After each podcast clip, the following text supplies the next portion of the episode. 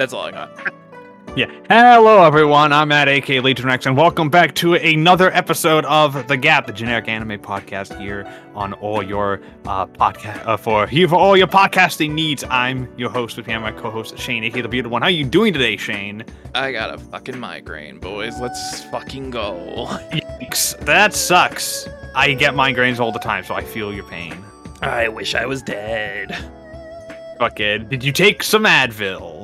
I did, but it hasn't kicked in yet, so it still oh, hurts. All right, you should be you fine. Just wait for the Advil to kick in. Should it, like what you take like, like what, ten minutes ago, like or something like. Like an hour ago. It should be kicking in by now. If it doesn't kick in, then it's not working. Then it's I'm not just gonna working. down an entire bottle of Tylenol live on the podcast. Or drink like ginger ale or something.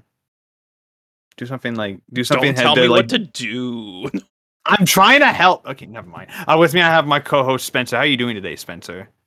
I had to work early and I forgot to take my antidepressant, so I am Oh, floaty he's as all he- damn. I am floaty as all hell right now, brother man. He is what we call as existing between the seams.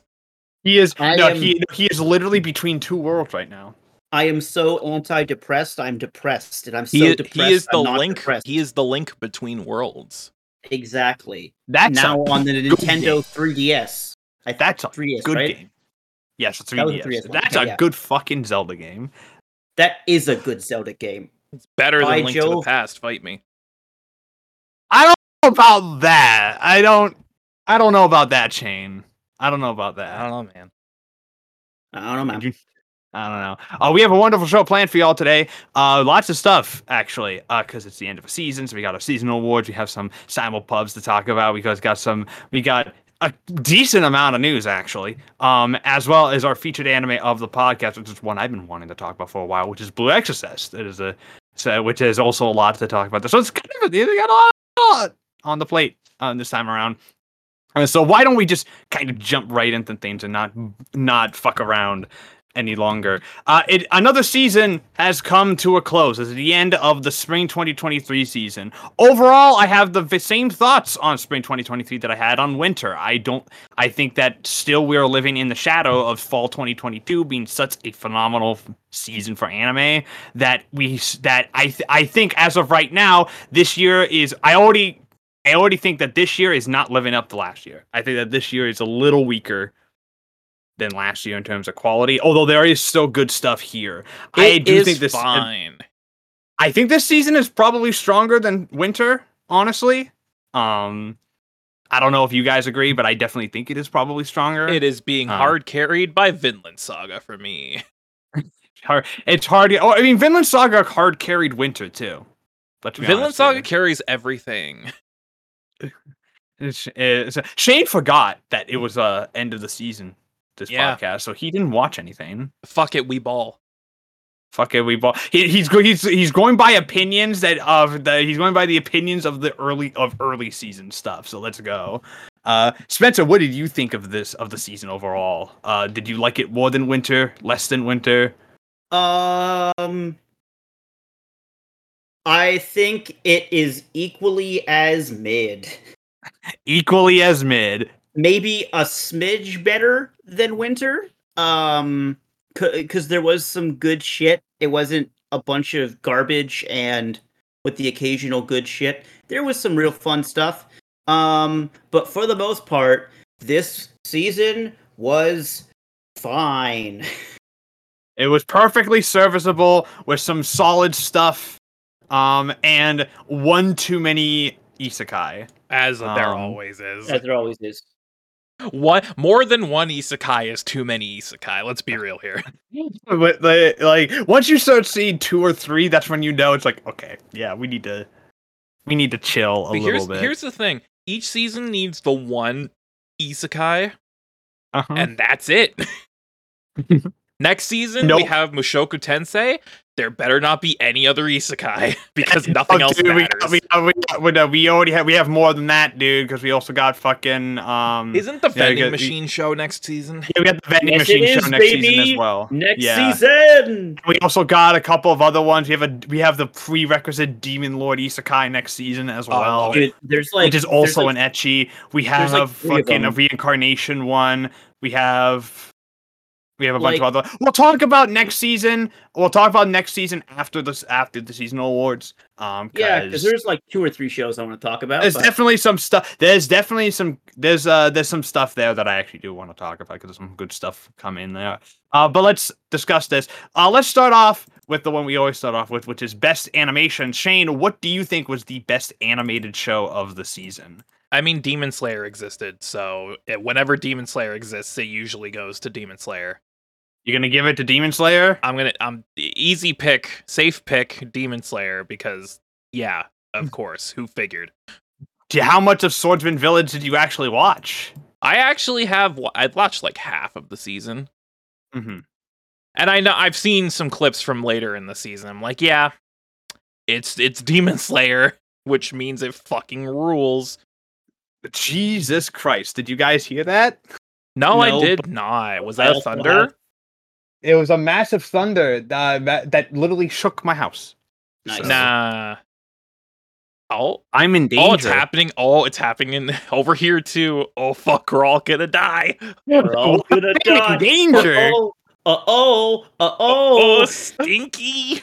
Pinky. Uh, but yeah, Demon Slayer. I- I'm about to make a hot take. I don't think this season of Demon Slayer was particularly impressive. Uh, No, from a almost visual like- perspective. Almost like this arc wasn't particularly impressive. It's, Fucking- It's really difficult to follow up the red light district uh, with anything, to be honest. now. Honestly, I know they announced the Hashira training. oh, we'll Do- talk about that once do we get to you news. fucking? What do you think it is? It's a it, it's a sh- dude. They've confirmed it's a fucking full core, dude. they're man, they're really making eleven episodes out of nine chapters. Huh? They, they they're doing it. They're Oh. pulling a One Piece. Demon Jesus Slayer's the new One Piece confirmed. Uh, but uh, but uh, I think no. I when I when I like for record, I actually really liked this season of Demon Slayer. I think it's probably my least favorite season thus far, but I really liked it. The issue I have is that I think visually it doesn't do anything particularly new. Uh, it doesn't. It didn't. I didn't think it was as impressive compos like uh composition wise as uh as last season. I thought last season with the way that the compositing and the animation all blended together was insane. This season, I don't think it had any of that, and I thought that the actual direction was also weaker too. I don't know. Something about this season felt off. Uh, I don't know what it was. Um, it felt it felt a little bit weaker to me than your standard Demon Slayer stuff. Uh, Spencer, what do you think ha- had the best animation of the season? Best animation of the season, I am going to give hmm, to. I'll say Magical Girl Destroyers, honestly. Good choice. Solid Uh, choice.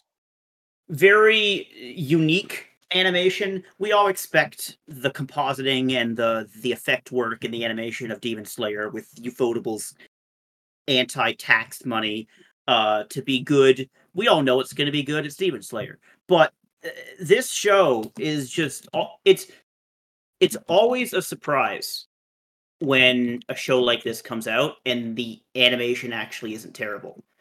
Um but it's it's also weird that it came from this company like like Bibury animation studios uh, Yeah. the first thing they did was fucking Azur Lane and they did the second season of quintuplets um Oh, the one that kind of looked like poo. correct Yeah. So it's weird that it's this well animated, but it's mostly it's animated through style. The show just plays with different animation stylings and types. Um and it's really really it- it's a treat to watch. Um but honestly, it just it stuck out in a sea of um, serving God in a godless world. Um, and uh, Birdie Wing. And as much as I love Birdie Wing, that is not a an animation powerhouse. Uh, Mhm. But no, honestly, Magical Girl, Magical Girl Destroyers probably has the best animation, in my opinion. Uh, uh, to me, uh, there's only one answer for this, and if you uh, have been following me over the season, this probably shouldn't come as a surprise. But best animation of the season goes to Heavenly Delusion, Mm. um, which uh, consistently impressed throughout its the, the entirety of its run uh, with some of the best sakuga of the year. Um, some of the most dynamic framing, uh, best storyboarding, and some really, really fantastic action scenes across the board. If you've not watched Heavenly Delusion, by the way, please watch it. It's one of my favorites of the season. Um, it is done. It's done, by the way. It's completely done, and it's on Disney Plus. Go check it out. Yeah, give Disney Um, your money. Um, and it is wonderful. It's wonderfully bizarre, wonderfully dark and twisted, and it also uh, has one of my favorite episodes of the year as well. Um, so go check that out if you can. Uh, go check that out if you can. I'm shocked Shane didn't go with Heavenly Delusion. Uh, I, although I, I didn't don't know. watch enough of it, dude. You should have watched it, dude. I f- Listen, you're right. That's it. That's the end of discussion. You you should watch it. Watch it by the end of the year and have it on your like top ten of the year because it will it will show up there. Let's talk about uh uh let's talk about some uh uh let's talk about some surprises. Uh, this season uh there was a couple. Now this season overall did have some stuff that uh, did have some really strong like original stuff. Uh, so Spenso, what was your biggest surprise of the season? Uh, my biggest surprise is uh, Dead Mount Death Play. Oh, Um, this one. Uh, the uh the reverse the isekai. Reverse Isekai, uh, based off of a light novel series written by Ryogo Narita, who uh, I will talk about in the upcoming season. Actually, um, it's it's. I am a sucker for reverse isekais because they are so rare, and like to, to be more specific, they're rarely done well. Um, like Devil's a part timer really is the only reverse isekai I can think of that's like legitimately good. Um, but this is just as a, as a big fan of Narita, you know, I'm I'm a big Baccano head. Um, as much as I hate Durarara be- for personal reasons, um, it's It- still it fucked my wife. it fucked my wife tails. uh, but it's just Dead Mount Deathplay kind of came out of nowhere as this this very stupid but very fun, overly graph like overly violent death game. And if you know me, you know if I see death game, I'm kind of obligated to watch we it. we I- love a good death game around here. we we love a good death game around here because most of the time they're just fun schlock. And this was some fun schlock with some with a the right amount of humor and people being absolutely butchered. Show rules. Hell yeah, Shane. What was your biggest surprise of the season? this was a show that I had really no expectations for going in. I was like, oh, okay, this seems like, you know, my typical seasonally uh, annual slice of life show that I'm just going to vibe to. And yeah, it kind of blew my expectations completely out of the water. And that is Skip and Loafer. Oh, Yep. excellent choice. Although I didn't put it as my surprise because I called that this was going to be great uh, from the staff alone, so I was not Right. disappointed by that. the the thing um, about this is that I didn't know the the staff going into it. I was just like, oh, okay, the, you know, this looks like literally this is my slice of life of the season. I'm going to enjoy it. It probably won't be anything special, but I'll still like it regardless. Boy, was I wrong because not only is it a very pleasant show and has uh, some of the best character relationships of the entire year. This thing's an animation powerhouse when it wants to be. Like the staff list is extremely impressive, and the detailed, nuanced character animations are, ugh, oh, that's the good shit right there. it's it's one of my favorite kind of shows where there's it's it got Sakuga for no reason. Like why why does this why is this show the one that has insane Sakuga? It's just people talking. It just it, Like- it, it, it just do. It just has it. I love it though. I love shows like that. Um, and yeah, Skip and Loafer is actually one of my favorite shows of the season as well. I called it was going to be really good though from the start of the season because of the director, who's an insanely talented director. He also wrote this. It was a big passion project for him, and you can tell. Um, however, my fa- my biggest surprise of the season is another romance show from uh, like slice of life show from the season. Um, which this season, by the way, was a really strong one on that front. Lots of really great romance shows. If you've not seen Insomniacs, Let's uh, after school. go. Please fucking watch that. It's so good. Um, but it, that's not my pick for surprise because I also knew that one was going to be good. My the one that surprised me because this was not on my radar and I watched this super last minute because I was I was not originally on my watch list, but everyone was telling me to watch it. And I ended up really loving it, which is my love story with Yamada Kun at level 999. Uh, I've heard that one's really good, actually. it's Like, super fucking cute. It's really funny, and it's my favorite kind of thing. It's really well animated, but has like it animated with incredible storyboarding. Um, it uses it. It really likes to use like fu- it has snap zooms. It has depth of field. Mm. Um, uh, that's how you know it's a good sh- a good anime when it's using like actual fucking fucking camera techniques in its fucking show. Uh, if you won't know what it's about, um, it's basically about uh, uh no, it's uh, fuck it, it's about uh. Uh, a girl who was who a girl who's a gamer and she was dating another person who was a gamer. Uh, they break up. She's depressed because, of course, um, she decides I'm gonna I'm gonna like, go into like the fucking game, um, MMO we used to play and try to get him back because normal person behavior. Yep. Um, and she runs into a fellow member of her guild who's like a massive like who's like a huge power gamer and like one basically like one of the best players in the entire game. Uh, and they end up uh, and the two of them kind of end up forming a rapport because she's of course depressed over losing her uh, or losing her boyfriend and he's kind of like an anti so he's kind of really antisocial introverted um and it's cuts kind of them forming like a, this int- like this relationship and it's really sweet. It's really funny. It's got a really really strong direction great act great uh voice work across the board. Highly recommend this one actually. If you've not watched it it is I, I think this one is done as well. Also, highly recommend checking this one out. Uh, it's it's based on it. You, it I know it's good because it's based on a web manga, and those types of romances usually tend up to be really good. Wotakoi was in the same. It's in the same genre and vein as Wotakoi, and I really li- Oh. loved that show as well. So. Uh, uh, but with every surprise must come a disappointment. Spencer, what show disappointed you the most this season? Eh, pe- pe- pe, What show disappointed me the most? I. I don't have one. No, wait. No, Come on, yeah. man. Not don't the have Konosuba Show. Oh, I fucking forgot because I Not, stopped Mega watching Man- that. not the Megumin Never Show. mind. Never mind. So, okay, so eh, I genuinely am not joking because it's not on my list of anime that I'm currently watching. I genuinely forgot it existed. Yep, Uh, that's cognitive dissonance at its best, baby.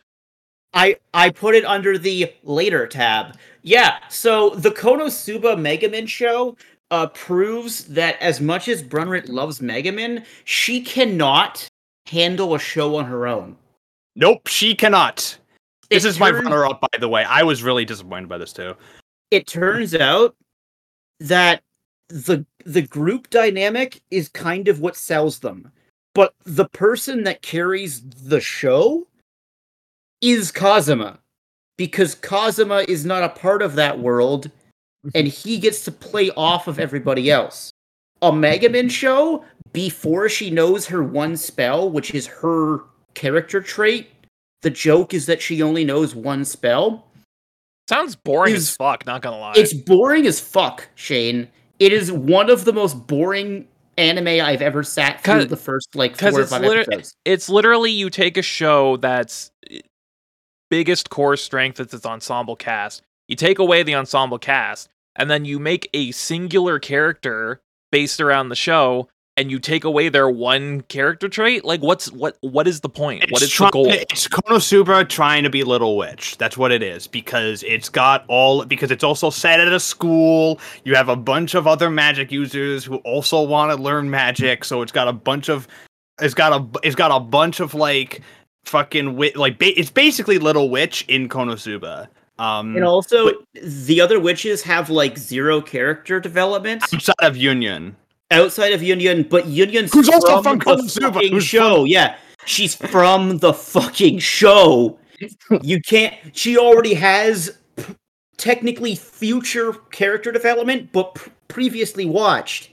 Okay, Mhm. Yun Yun is given character development. I love Yun Yun. She's a sweetheart. Megumin is genuinely despicable. She is an unlikable character in this show. Like like not even like funny asshole. Like no, you're just being a dickhead to your classmates and Yun Yun for no fucking reason. That's that's not funny. You're just a bully. And it's it is so disappointingly mid. Like, will I go back and watch this show? Sure. If everything else on my list is finished. Literally, you've got nothing else left to do.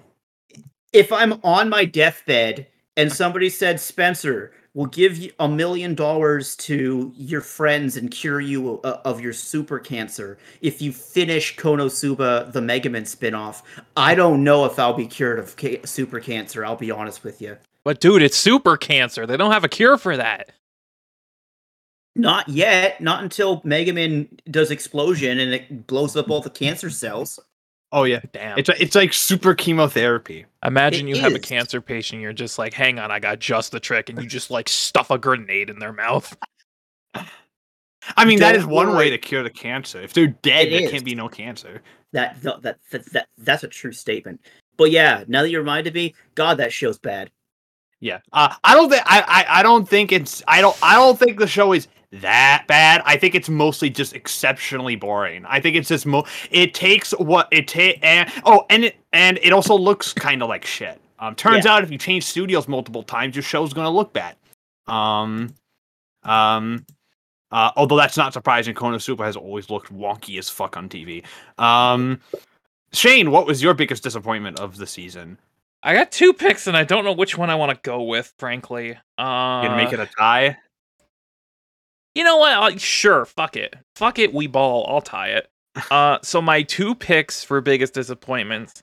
Uh, for me, as someone who has read both of these manga and really, really enjoys both of them, is very disappointed with the way these adaptations went. And that is Mashle and Hell's Paradise. Thank Oh. God, because I have the same tie. It's Mashle and Hell's Paradise as well for me. Um, because this is the season where fucking anime. Where, this is the season where I where anime adaptate where like we got a bunch of highly anticipated anime adaptations, and the majority of them weren't actually that great. Um, which really blows. I think the one that I think the bigger stinger is Hell's Paradise, which we'll get Oh, yeah. into first. Um, Whoever at Uh, Mappa thought it was a good idea to adapt the entire manga in 13 episodes, I want to have a chat with because Wait, time out. no, It's the whole thing. it's the yeah, whole it's the thing. whole thing, And- dude. I didn't realize it was the whole fucking kit and caboodle. Oh my for god! that's a- context, Hell's Paradise is 116 chapters in 13 episodes. This is this is Tokyo Ghoul all over again. Um, and I, ho- however, I have not read Hell's Paradise, so I do not know how badly they have, fucked it up. So it stings. How even badly did they fuck this up? Oh, Um, oh my god. Actually, uh, okay. So Shane, if you're wondering, episode twelve ends at episode forty. So no, they did not actually cover the whole manga in like that episode amount of time. Huh. It just has okay, fucking gonna stupid. It's just covering like fucking six chapters an episode. That's, That's still not wrong. great.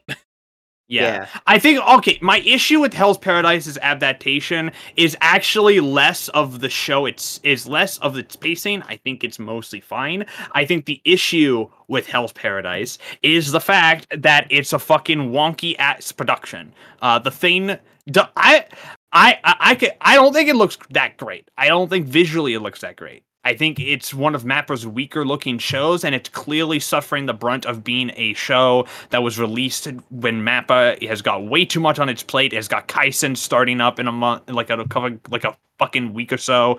Vinland was airing the same season. Uh, and it's it's such it, and Chainsaw Man wrapped up two months ago, and from what I understand, the Hell's Paradise team is the same team as that was working on Kaisen and Chel- and Chainsaw Man as well. And clearly, they're and clearly they were putting their put stuff behind Chainsaw Man and Kaisen over Hell's Paradise, and you can kind of tell it's got it, the like the the like the like the compositing's not great. I don't. I think the visual style's kind of murky and ugly. It's got a couple of really good cuts. I think some of its early episodes look really impressive visually. Mhm. Yep. Uh, it's just an issue of the show. Just for the fact that I've heard that the manga this is based on is one of the great shonen manga of like the Oh, past several yes. years. Oh, I've heard it yes. is fucking incredible. Um, the fact that it got an adaptation this kind of wonky is really bad. I'm I'm hoping what they remember like now there's 13 episodes. They cle like clearly they haven't adapted the whole thing, so maybe they'll turn it around a- if they continue it past this. It's doing very well for them, so I think that probably they will. Um, but let's we'll we'll see. Mashle, let's talk about Mashle because this Ma- is just man, th- we know Mashle exactly what went wrong with this one. Yeah, we know exactly what went wrong. Uh, It's- it looks it's crazy. like a it's, it, it's crazy too because we have a Shonen Jump property being adapted by A1 Pictures, which is the same as we're covering today. Mhm. And the show we're covering from 12 years ago looks hands uh, down above and beyond better than this. Mhm. It's so would- crazy to me how this fucking played out. I would use the term, and I mean this in no hyperbole. This looks, and I quote, infinitely better than Mashle. Like, I'll- I don't know what the fuck happened. Okay, I- I love how we all we were all drinking so much copium because Shane called it out first when the first teasers and trailers. really Literally, started that hitting. PV dropped, and I'm like, guys, I don't know about this. It looks off, and everyone's like, And then the nah, rest it'll be us were like, how much copium were we huffing? oh, you guys was were high huffing- as fuck. I was huffing maximum copium because I I was personally invested in that fucking show. In that, Oh, I IP. I was too, believe me. But then I saw the PV, and I'm like, mm, I don't know, man. This looks I rough. like to hold on for hope. It's the small part of me that has, has not been crushed like a submarine at in the depths of the ocean. Okay? That's too soon, man. That's too soon. We were billionaires. Who gives a shit? Fucking. Don't visit the Titanic. They, they do. especially in a They knew what they were getting into. that's and- shaped like a shrimp. Fucking, they knew what they were. They knew what they were getting into. Let's move on. You're not Okay, literally, Cameron. okay. So, so uh, fun fact. Um, my boss at work has been literally talking about the submarine thing nonstop for the last week, and literally the only thing I ever said about it was like, "Man, can't wait for the Netflix doc in like two years." I mean, no, we're accurate, it's already making one, dude. It's Yep. gonna be like in six months. Yep, that makes yep. Who could have seen that coming? literally. and, and everyone's gonna watch it, and Netflix is gonna be like the it's the most watched Netflix production. It in- made it made one billion net dollars. It It weighed ma- it's the most more wa- billion documentary in human history. It beat It made a net. Fl- it made a net flillion dollars. a net flillion dollars exactly. It has beat Morbius for the most more billion dollars ever made. Damn, that's Um, impressive. That's a lot. That's a lot of. That's a lot of more billion. That's Uh, so my much problem with. Mash was that it looks like a fucking slideshow. Um, is the the animation is very rough and it does it's it's one it's an adapta- it's an adaptation that's so it's very paint by numbers. It feels very very standard fare, um, which is interesting because outside of that, it seems to be it it, it has. Outside of that, it seems to be adapting the manga day decently. Like it actually, you know, fucking has decent pacing. Um, and actually makes it and actually like pay, like fucking adapts it in a way that makes sense. I don't know. Uh, I, I don't know when it'll come back. I don't know who to blame for this. I don't know if it's just a lack of time. I don't know if it was just the production behind the scenes, uh, the director. Uh, I don't know who exactly to blame here. I'm hoping they improve the quality for season two. That's what I'm hoping for. Mhm. Um, Uh, in the meantime, just read the manga. which is almost done, I think. Uh, no, Um, dude. It, maybe. it, we'll talk about. I'll, I'll talk about it. Is it like done, actually done, or I will Oh. say this: the main villain Where's is Nash? defeated.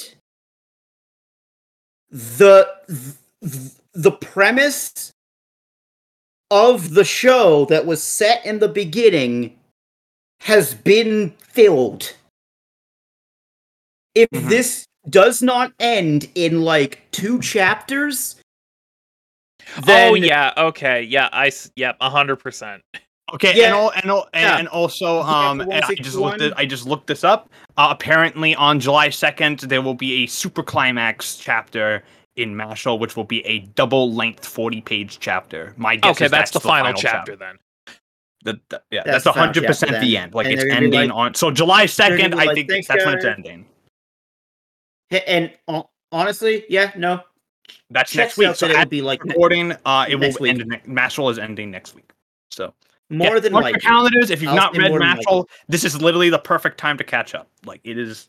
dude the f- th- okay minor spoiler minor very small spoiler the main villain has this super spell okay that's to destroy the entire continent so the villain is defeated and he's like silly mash if you even though i am defeated this spell will destroy the con- the continent. So what does mashal do? Our friend Mash Burnedead runs to the end of the continent, gets in the ocean, and then does what the the manga calls the continental kickboard and moves the entire continent out of the way of the spell. That's that's peak. That's peak fiction right there. The and it is played completely straight. The continental kickboard is officially a thing in that universe. Why? Because somebody said so. And that's that's what I wanted from Mash from Mashle, okay? Why not, man? Just why not? I wanted my my stupid Harry Potter dumb bullshit and I got as Matt said a The slideshow. continental kickboard. I told you, Shane. it's That's the. Why is it Lance saying it? Lance of all people's like that's the continental kickboard. But th- that's the joke. Is then fucking his his Lance saying that with a straight face doesn't make it an actual thing. thing. It's fucking love Matt. But this is it. This is what I'm talking about. This is what this should have been.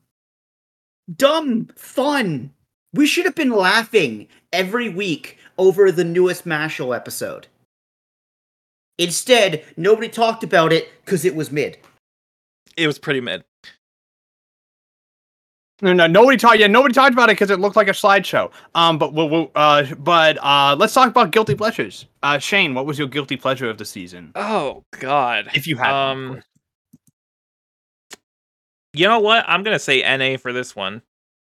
Cause you No, yeah, I can't. Like all the shows I genuinely enjoyed, and they were actually like varying uh, amounts of good. So I I can't say anything. Uh, Spencer, what was your guilty pleasure of the season? Um, I think as much as I, I would love it, I would love to give it to Magical Destroyers. Um, it has to go to Birdie Wing season two. Birdie Wing's like actually good though. Like that's not. It's yes, but I have to tell people that I like Birdie Wing. It's because of the continental kickboard, bro. It's because it, the Continental Kickboard, dude, ruins everything. Okay. Birdie Wing, for all intents and purposes, is a show that freaks and weirdos sh- watch. Okay. And yes, I am putting the anime pope himself, Geoff Thew, as a freak and/or weirdo. And Well, he is. knows it. proclaimed f- We know freaking weirdo though. Exactly. He knows it. We all know it. Birdie Wing is stupid. And every single minute that I watched is joy. It is like it is like waking up on on Easter morning to like somebody's making you know scrambled eggs and like pancakes. It's a delicious Easter breakfast, and you know that it's bad for you. You know that you really should be eating healthier around this time, you know, Lent and all that bullshit. But you don't care because fuck you, it's Easter.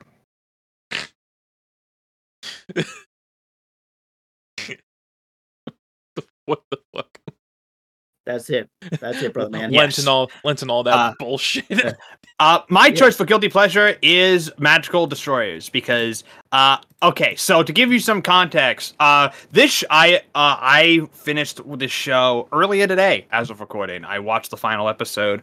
I can safely say, uh, this show did kind of shit the bed, uh, by like the last couple, like the last three or so episodes. Mhm. Um, uh, uh, but I think in retrospect, I should have seen that coming because Magical Destroyers is a show that is isn't that no is a is a Magical Destroyers is a show that I'm not really sure what it wanted to be throughout the majority of its run.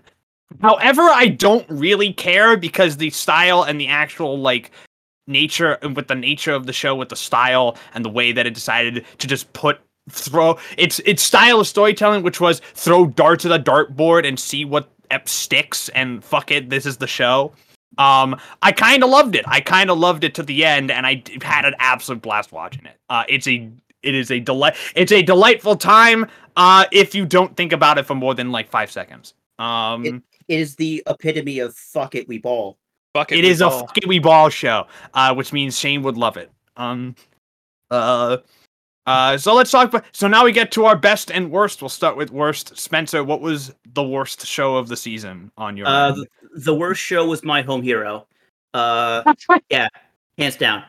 Um, I Excellent choice. okay, so I watched a Yes. few episodes of this just to see. why? Why? Just to see.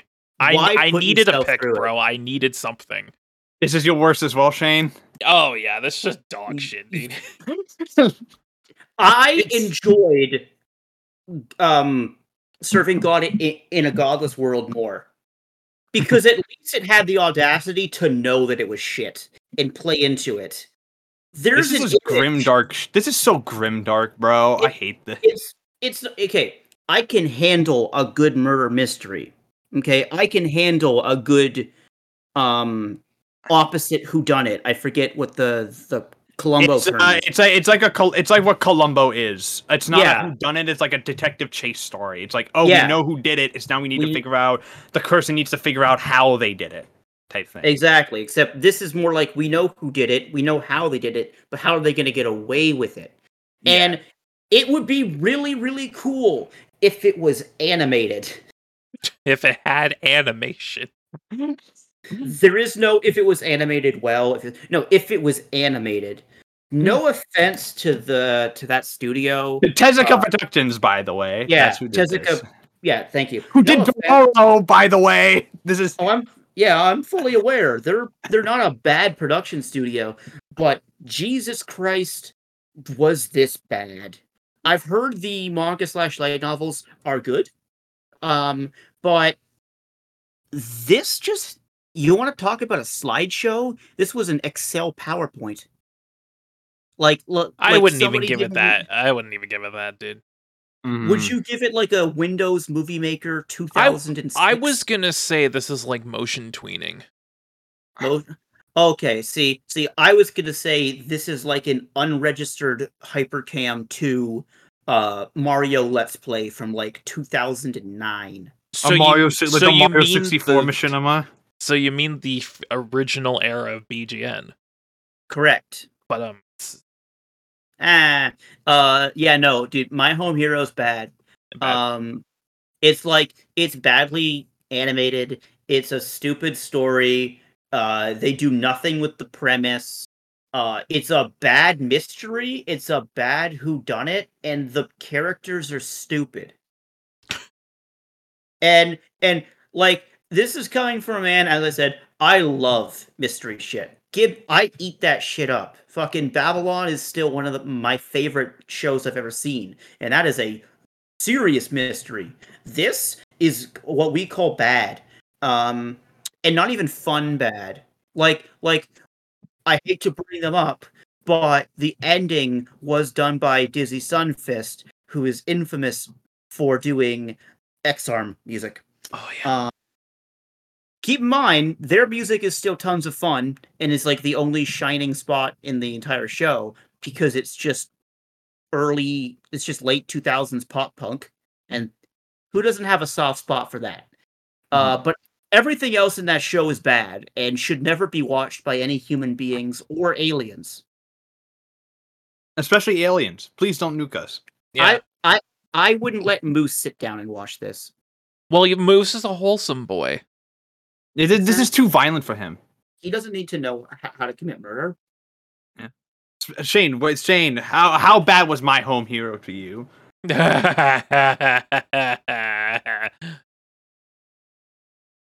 anyway, it's bad.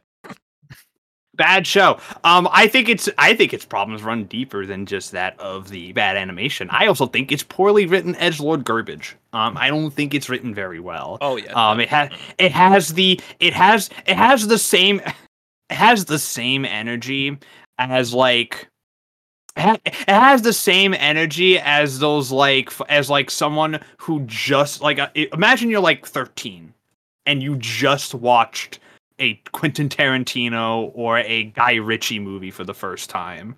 Um it has like that energy if that makes sense. and you're oh like, wow, God. it's so relatable. Matt, do you know what it is? What? It's it's the era of like Mario goes to GTA. Yes, exactly that. It's that kind of edge lord fucking Yeah. vomit. Wahoo, vomit. motherfuckers. Yeah, like this this feels like a case sort of came out in like 2008 or something like that. Um uh it's not my worst though. It was one of it's one of the weaker it's definitely one of the like one of the worst shows of the season. Uh however, I watched an episode of this just to just like just to like say I watched it and I don't think I've ever wanted to gouge my eyes out more. Worst show of the season by a good landslide is the Kizuna AI show. Uh, I what forgot this existed. what the fuck was this? Um marketing, Matt. It was marketing. what it what was this? Um so let me give let me give you some let me give you a uh, pitch for the show. Here's the here's the here's the here's the here's the rundown of what the show is about.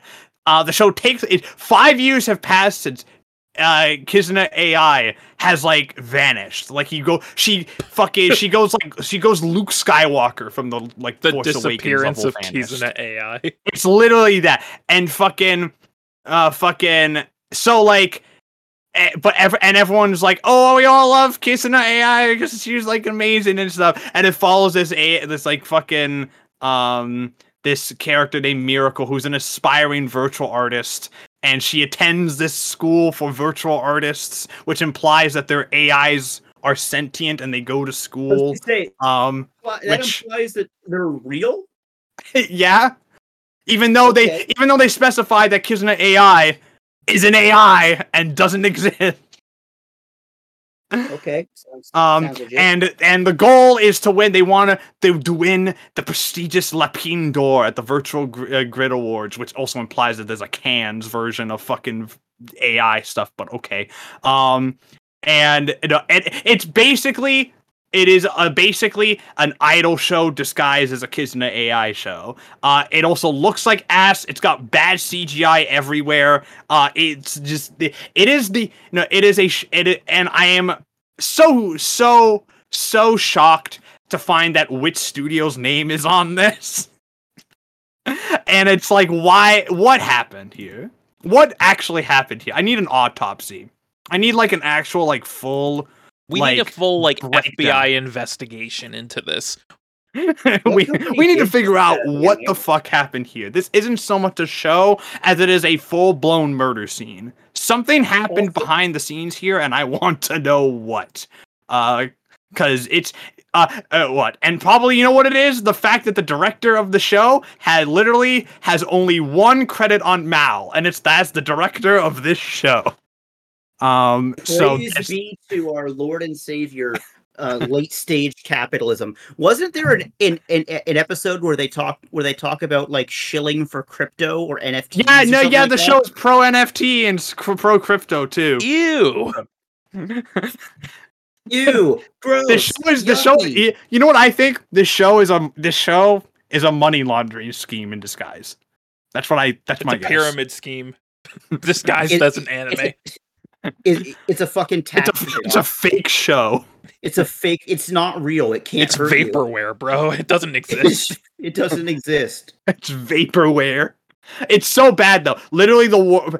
Honestly, good, good, good, good contender for maybe the worst thing I've actually seen this year, just in general. Like it's really, it, it's that bad, guys. It's that bad. Um, it's it's a it's an absolute mm, disaster. But now let's talk about best. Uh, Spencer, what was your favorite show of the season? What Wish was the best for show? Mercury. Oh, Oh, e- Gundam Wish for Mercury. excellent was quick. choice. Wish Excellent from choice. Mercury. Mobile Suit Gundam. This show fucking rules. It's the best. It is so The best. User- The best. it is so user friendly from like a Gundam standpoint. You can watch this and have zero to fuck all knowledge about Gundam. All you need to know about Gundam is that robot. People go in robot. Big robot. Big robot go. Psh, psh, psh, psh. The let again, Uh, robot. It's like it's so it's like a Gundam mixed with um uh fucking um uh Utena mixed with like a political thriller. This season Here. really, du- this season really doubles down on the fact that this was written by Okouchi because there's a lot of Code Geass shit in this season. Yeah. This is No. very much Geass coded, as some people on the interwebs it's would it's say. Geass coded. Code Geass? It's giving it is giving Code Geass. But the thing that really astounds me about Witch from Mercury is the fact that this season, this season in particular, this core in particular, really doubles down on the fact that this is the freshest that Gundam has felt in so so long. Um, this this this feels like this genuinely feels like that the that like the like the massive boost of serotonin that the Gundam franchise like needed.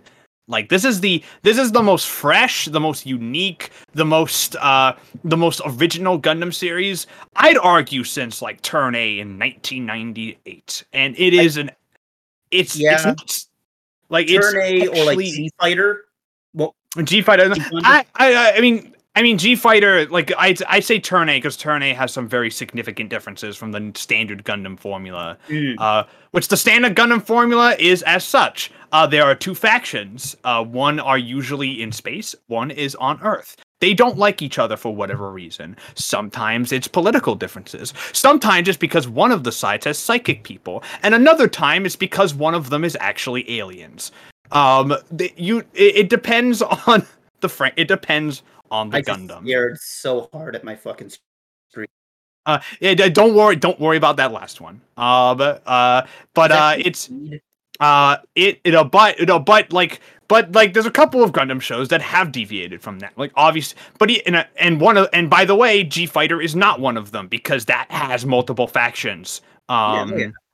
That is a multiple faction thing there's only two in my experience that I've really deviated from that outside of of course the Gundam Build Fighters with a Yu-Gi-Oh with Gunpla um the uh is Turn A which is the only Gundam series set during peacetime uh, the the show opens and it's peace in the galaxy. So the war, so it's less of a war and more of like a revolution or like a skirmish. Um, and then Witch from Mercury, which is how do I describe it? It's almost it, it wi- wi- a systematic takedown of late stage capitalism and the military industrial complex.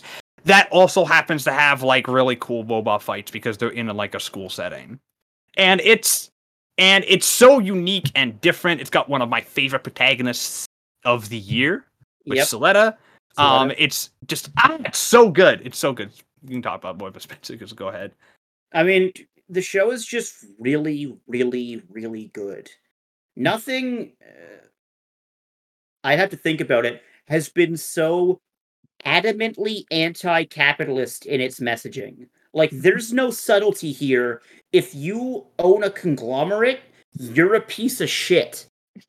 You are making money off of the death, mutilation, dismemberment, and serious gr- bodily injury of of hundreds, if not thousands, of people. And you don't get to be the good guy. You don't get to say, "Oh, well, everybody else is doing it." You don't get to say, "Oh, well, actually, you know, we're trying to save people." When really, you're only trying to save your own people. In this case, it's Spacians and Earthians. Okay? Um you the the two character Suletta is such a naive Bambi deer the headlights when you first meet her. She's this adorable little scared like puppy. And you just want to root for her because she deserves better. And then as you learn more as the show goes on, and like the the last episode of the first core, first half, first um you realize, oh, she has some deep seated mental issues that she needs to work through. And then you realize everybody has deep seated mental issues that they need to work through, and some of them choose to work through it in completely unhealthy ways. And that's not okay. And it takes the naive the naivete and genuine kindness of Suletta to break these people out of their shells and get them to learn to act in a more noble way. Sure, Suletta has her issues. I mean, so does She's a Gundam protagonist, of course. she's she a. Gundam protagonist. I mean, but she's not. She's trying her best, and it shows that in late stage capitalism, the people that unironically get hurt the most are the people that are genuinely trying to do their best. They're the cynical people aren't going to get hurt because they know how shit it is the people at the top aren't going to get hurt because they're at the top but it's the lower people that are just they they have a passion and they are doing their best and they're going to get shit on and life sucks. But there are some good things about it and that's why i love mobile suit gundam witch from mercury because it is a breath of fresh air and it makes me really appreciate the ways that gundam can go.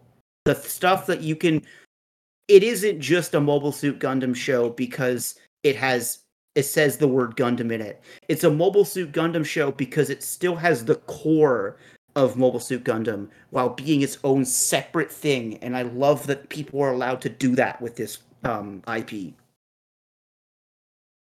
All right, Shane, what was your favorite show of the season? We, we know Vinland what it is. Saga. Next question. It's my, it's mine as well. Uh, Vinland Saga is also mine. Uh, which Jesus is still. fucking Christ. Did you expect this core to be better than the first core? I mean, knowing what was coming, having read the manga, yeah, yeah, and like, But let's also, be did you real expect here. it to do, Did you expect them to adapt it this well? I- like, Honestly, it was 50-50. and frankly, perfect adaptation. yeah, not even, not even joking. There is absolutely zero flaws with this fucking adaptation. They adapted the source material fucking perfectly. They did. Agreed. I I'm so happy with how this turned out. I think it's it's it's pretty insane how like I loved the first season of Vinland Saga a lot. It was one of my favorite shows of its year. After this season, I'm gonna just come out and say it. I think Vinland Saga, if it continues this trek, even uh, once it gets a, if it gets a third season into like the Baltic Sea stuff, and it continues this level of quality, is going to be it is an all timer. Like an all time great anime, just out of the gate. Like I think there's something. If it is like this is this is the kind of rare show that we get like once a decade. Uh, it remind you know what this season reminded me of Shane and how like how much like it improved my opinions on the sh- series as a whole. This reminds me of the second season of Mob Psycho. Yep. A hundred Where like the second season of Mob Psycho was like even better than the first You- one. I was just you like, you know what, this might be one of my one favorite shows of all time. It's the same thing here. You thought season one was great, and then guess what? Season two makes it look like ass.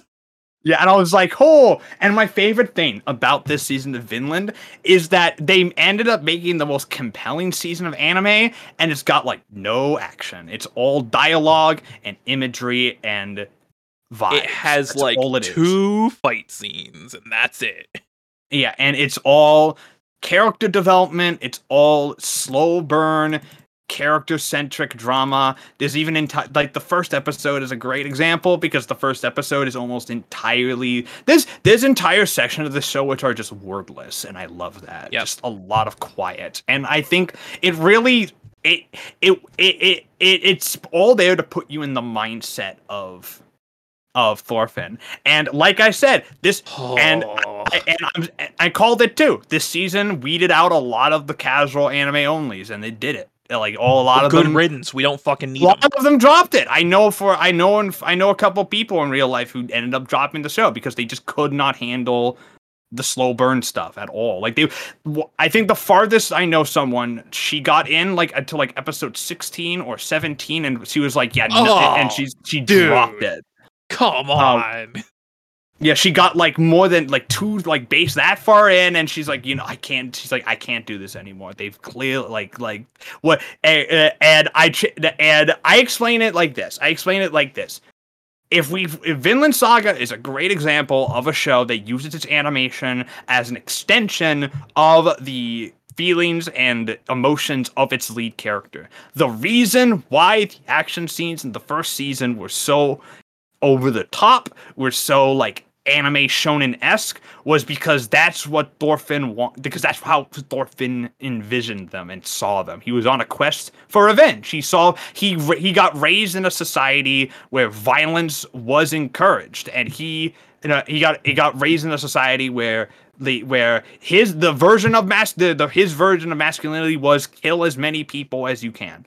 Um and and and one and that get and of course at this season he doesn't have that anymore. His his revenge was completed, so to speak, and now he feels nothing about it because it wasn't satisfying, obviously. Um, and now when the violence does show up, it's quick, it's brutal, it's really disturbing, and It's- it doesn't really, really last too long. up.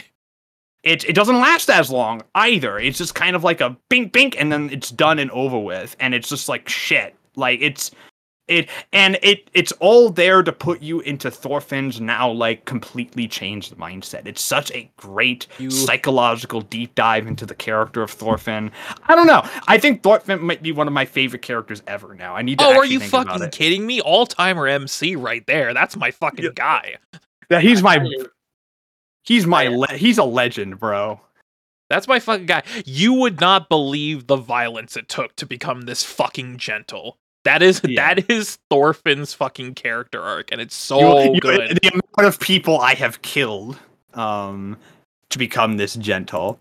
Uh all right. And that's our ro- our As that's the, us. uh, I'm that the gonna- spring 2023 in the season, uh, season in a nutshell. But of course, it's time to move on to the next season of anime, which is summer 2023. And there is some stuff in this season. There's some actually strong stuff if you do a quick search on it. So we're just gonna we'll talk about once we get into the next episode. We'll some a lot of stuff will premiered. We could talk about all of that then. But uh, let's just go through some of the stuff we're looking forward to. Shane, what are the three shows you're most looking forward to next season?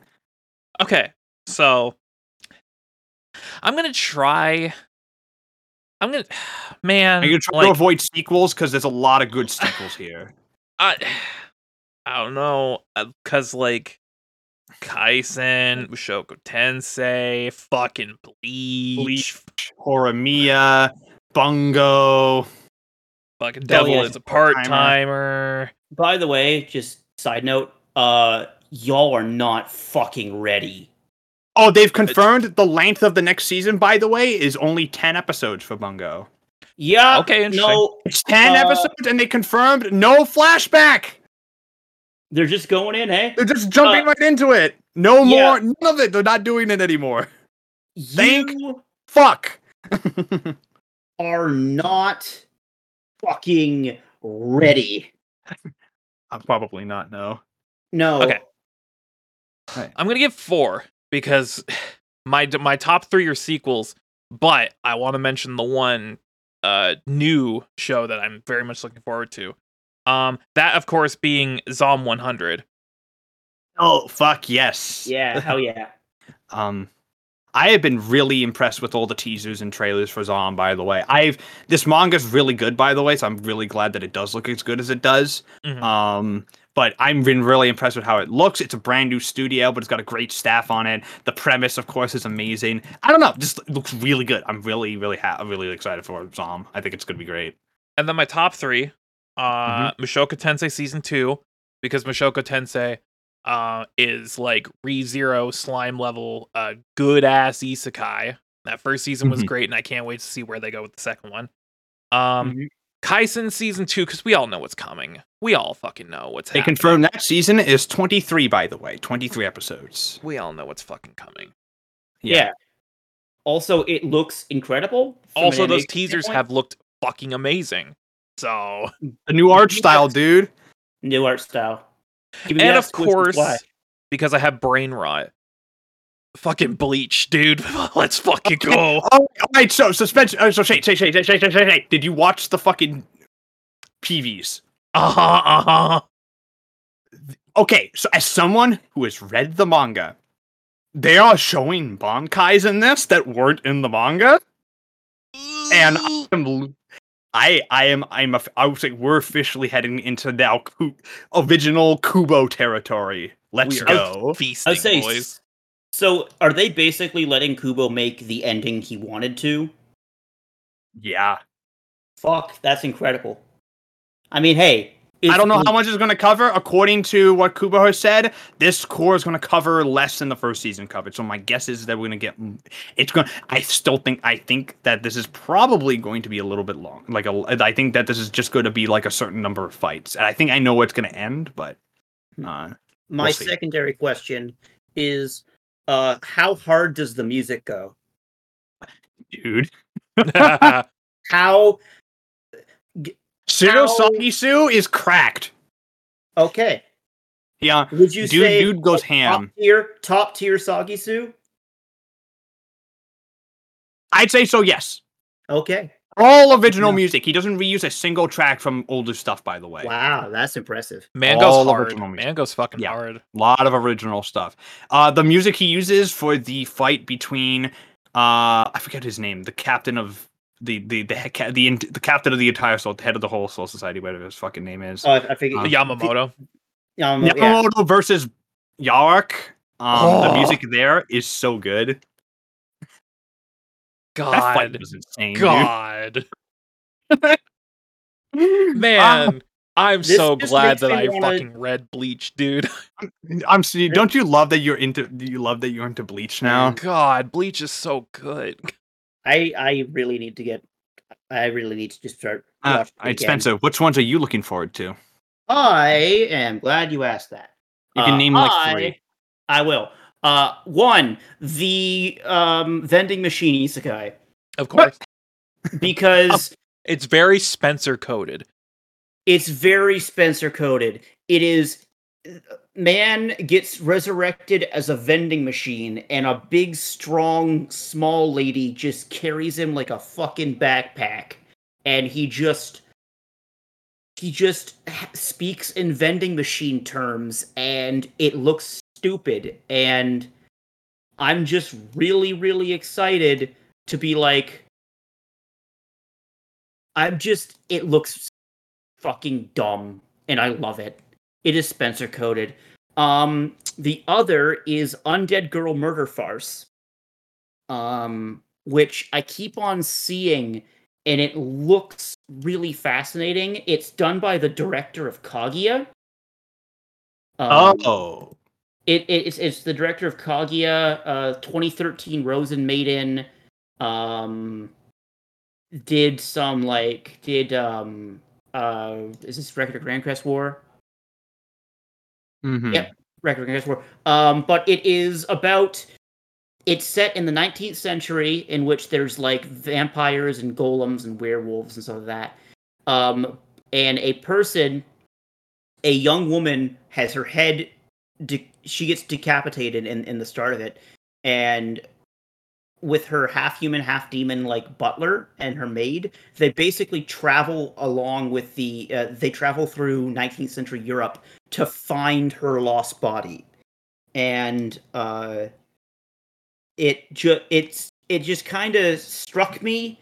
It had a really cool. Uh, you can watch the PV. I'll uh, I'll link it after the, the podcast.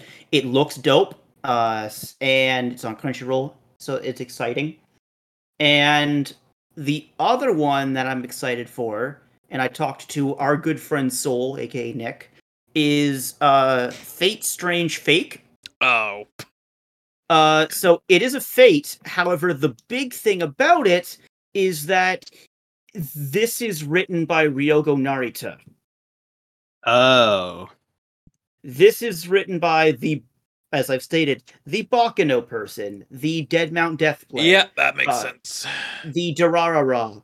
Um, and I said, "Hey, do I need to know anything about Fate?" And he went, "Not really. As long as you know the concept of Fate." I'm like, "Cool, sounds good. I'm only watching it because Narita. Uh, it looks fun, very fun. Um, and you know what? I could always get into Fate eventually, and why not get into Fate by getting into a spin-off? Mhm. great. All right.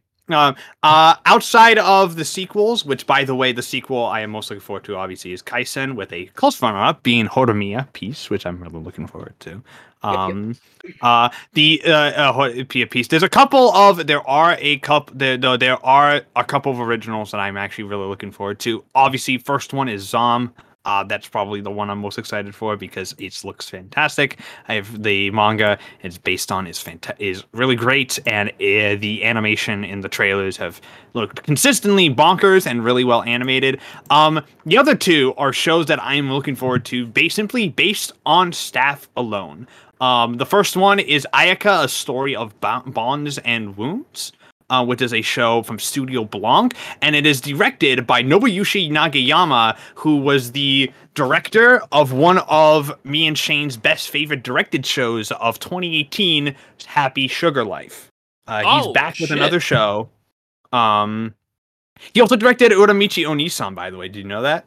Um, I, Damn, I oh, forgot. I did not yeah. know that. yeah, he did. He Yeah. directed that as well. But he is coming back with a new show called Ayaka, um, and it premieres uh, this next season. He was also a storyboard artist on.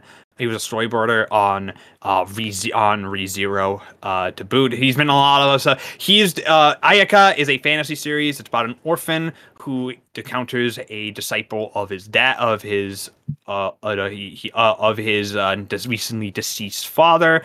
Uh, he takes him back to his birthplace, which is not which is called Aki uh, Ayakajima, which is set which is a place that's made up of seven islands where these mysterious beings called Mitama and dragons are.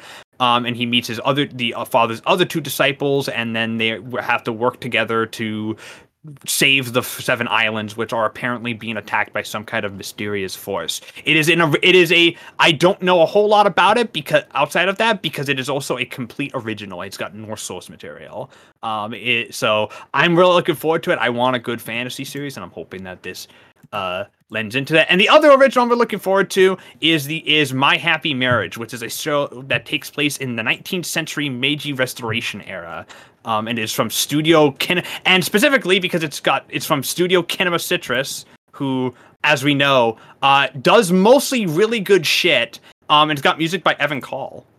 Oh, Um, uh, and who uh is you know who is a legend. Uh, if uh, My Happy Marriage is specifically about a you know, it takes place in 19 yeah again 19th century Meiji Restoration era, and it follows our lead character who's Miyo Saimori, who is a character who is born without supernatural talent in a world where people where people are born with supernatural talent, and she is forced into an existence of servitude by an abusive stepmother. When Miyu finally comes out of ma- comes of marriageable age, though, her hopes of being whisked away to a better life crumble after she discovers her fiance's identity, Kiyoka Kudo, a commander apparently so cold and cruel that his previous would-be brides all fled within three days of her engagements with no home to return to. Miyu resigns herself to her fate and soon finds that her pale and beautiful husband-to-be is anything but the monster she expected.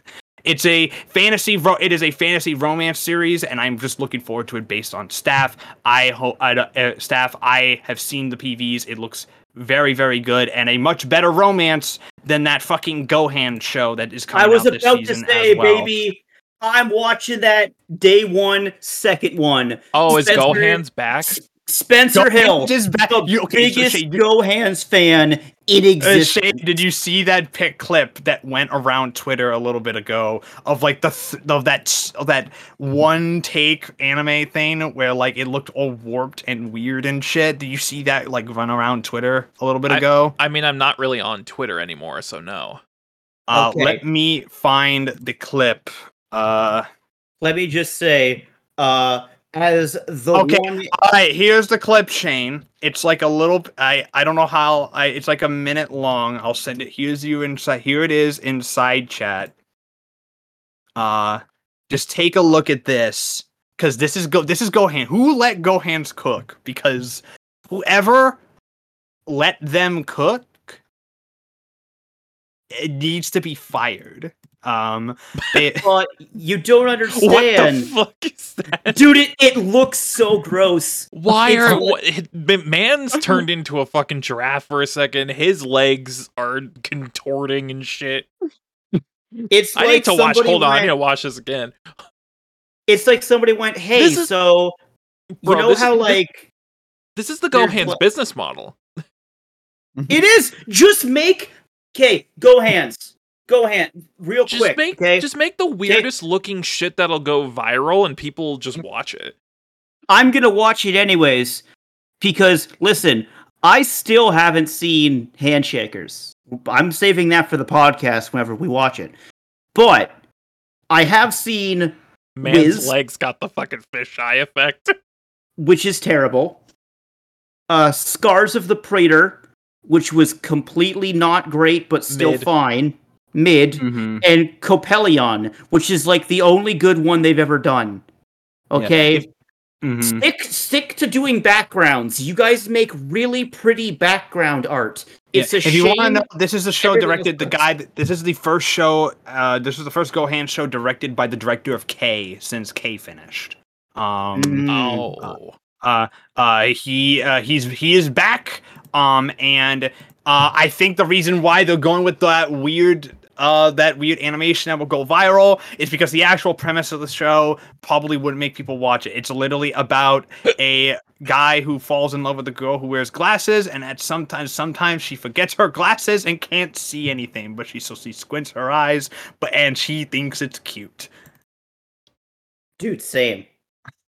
no wonder I- they contorted this man's legs. No one would watch it otherwise. Uh, fucking, uh, As- fucking, don't you? Why Don't did you love why romance? whole- I've I, I swear I'm watching this clip on repeat because I'm just fucking mesmerized by this shit. This is the let GoHands business model, literally. Listen, Whoever let them one cook of is these burning all the food, dude. one of these days, GoHands is going to come out with a good show, and I will be the first person to say, "I told you so." Okay, Why is it's the not going why to is happen the in tempo our of this walk cycle so fast? Like, It Because to, they they has to keep to- up with the camera, bro. They need to go viral. Okay, this The is not man how watched, people like- walk. the man watched like one fight scene in fucking Taboo Tattoo and went, "Yes." The camera should always be moving. If it hate that. stops moving, people can see that we can't animate. Oh, okay. All right. so we're watching that, that. That's a day one watch, right? Oh, it's a day one watch because it's GoHands, and I'm a, a sadist. Remember, a the, well, uh, uh, remember W'z? Yes, I watched the whole Oh. thing. Oh my god. I watched the yeah, whole go ahead, it's them. It's the handshakers with. It's the I think- handshakers W'z. I legitimately think I blocked W'z from my memory. I literally said W'z, Shane. Dude, I said W'z, Scars of the Praetor, Coppelion. I didn't hear the W'z part. The W'z part was the one part I didn't hear. Because W'z and then is a literally shitty- until literally until now I forgot that W'z even existed. it existed. I felt Right. confused. I felt I would have been more confused if I would have seen handshakers beforehand. Like, I completely forgot mama? also that W'z is a direct sequel to Handshakers. yep, direct sequel. Zooey Mama, as we So say. let's talk about it. Let's talk about manga. Shane, any manga you want to talk? Any uh, any uh, any uh, simulpubs you want to discuss? One One Piece wasn't a crazy this week because there was no One Piece this week. Yeah, One Piece is on hiatus because uh, Oda is Can't taking see. Oda Oda got surgery. He got he got surgery. So no One Piece for a while, which uh you know what? It's going to make it's going to make our jobs easier. We don't we no One Piece. Yeah. Not But then until we'll the end also of July. we'll also spiral into depression because there's no One Piece. Don't worry, the next chapter is going to be a banger, trust me. He's going to come back he's going to come back swinging. You know what? I have a feeling you're right. Outside of One Piece, anything you want to talk about manga-wise? Uh, has anyone caught up on My Hero Academia? yes, I have. Brother Man, I still haven't started reading it again. I mean, uh, uh, I mean, duh. Um, fucking, Yeah. but yeah, uh, uh, but yeah, I have caught up. Shane, what do you think? Finally, the Toga shit. Yeah, Finally. Toga, Toga has returned. Also, I'm- lol, lol, rip, Uraraka, ripping pennies.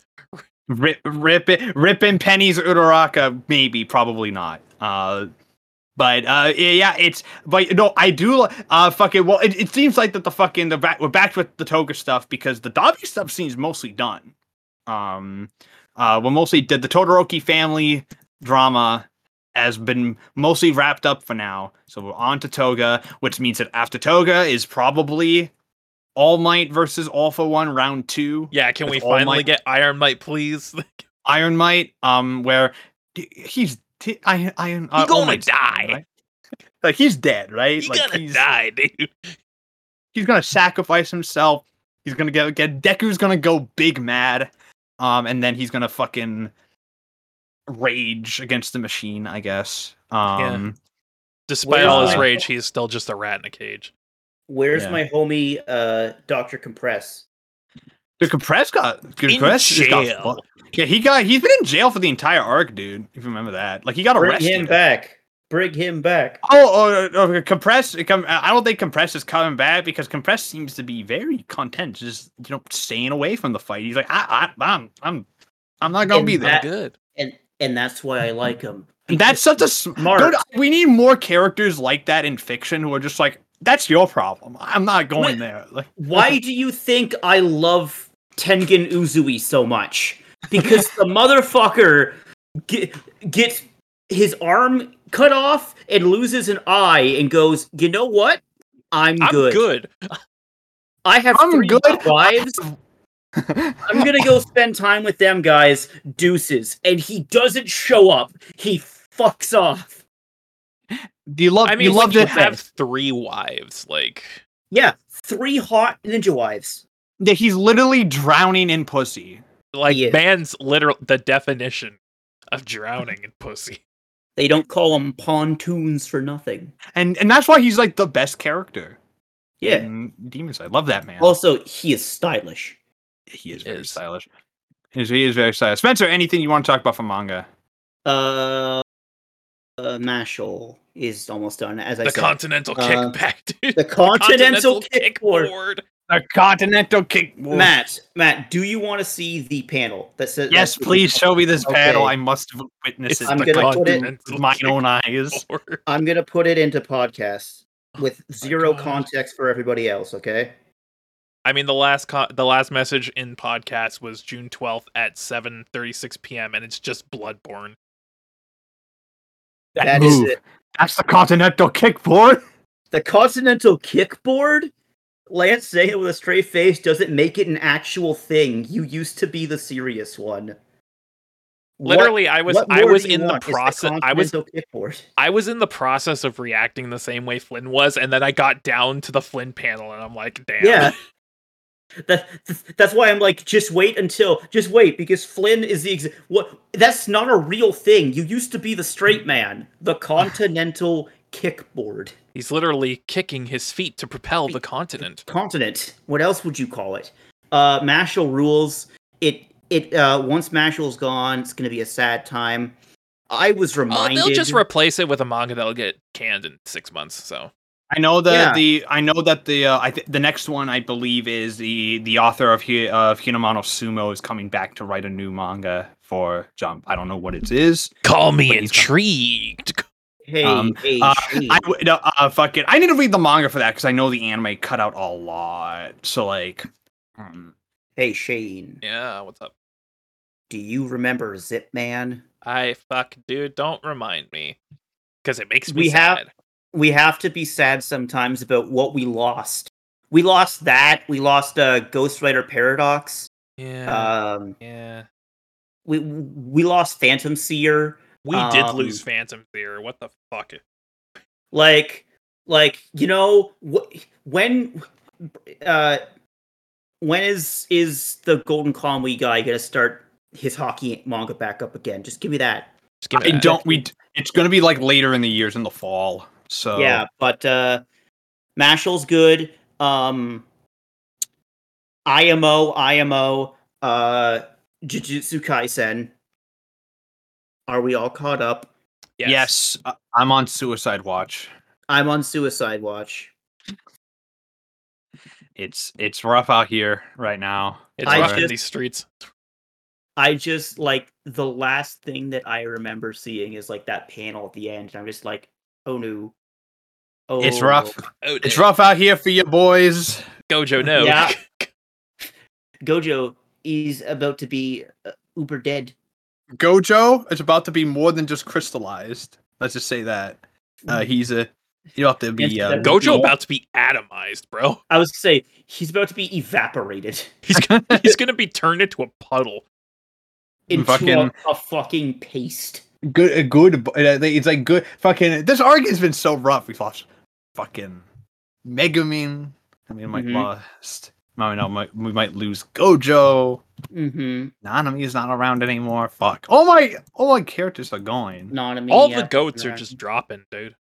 what am i what am i supposed to do what am i what's what's what what, what am i supposed to do what is what's what's happening here We can at Okay. least keep huffing the copium that uh, Kugisaki might be back. I listen. That is my maximum copium. Feign That the is mouth like, and copium please bring my girl back. I just. Need i her think she back. might be back maybe i don't know i'm probably just huffing insane amounts of copium right now i don't know I I high as a saw what- kite. I saw what I saw what I think was fan art of her, and I'm just like, please Man, that was back when she had my- both of her eyes. bring my girl back. She deserves the world. This is yeah. It's been it's been it's rough out. It's rough out here right now for Kaisen fans. Let's just say that fans. it's a, it's rough. Having a Uh, rough time. And Black Clover is really good. We need to There's- watch the movie. Yeah, We do need to watch the movie. is the movie good? Is the question. I have heard it is excellent. It is on Netflix. Mhm. So, but yeah, Black Clover is good. Um, very very fun. Uh, the Black Bulls are back, baby. Squad rolled up. the top review on Letterboxd for the Black Clover movie is Asta has that motherfucking dog in him. I mean, what else? Four out What else five. needs to be said? Four to five. What else needs Four to out be of said? five. Four out of five. Four out of five seems legit for a Black Clover movie. Let me just say Yeah. That seems about right. And then- no, it's that, and then followed by another four out of five review, ju- just Mereoleona in all cats. Uh huh. Yeah. Uh huh. Yeah. Yeah. That yeah. also sounds fair enough for a Black Clover review. Black Clover fans are so predictable. I love it. Oh, yeah, dude, we're like a fucking pull doll where you just pull it and you get one of like seven different phrases. One track mind, bro. Yep. One track mind. Let's move on to some news. Um, Do we Uh, have let's a get lot to- of news? we have one, two, three, four, five pieces of news. Um, Lightning round. um, uh, two of which involve trailers. One of which we'll talk about now, and one of it's at the end. I'm assuming both of you have seen them because they're big trailers. So let's get the biggest. Let's get the biggest one out of the way first. Let's talk about the live action One Piece because the trailer for that dropped. Oh, yeah. Um, Let's talk about this.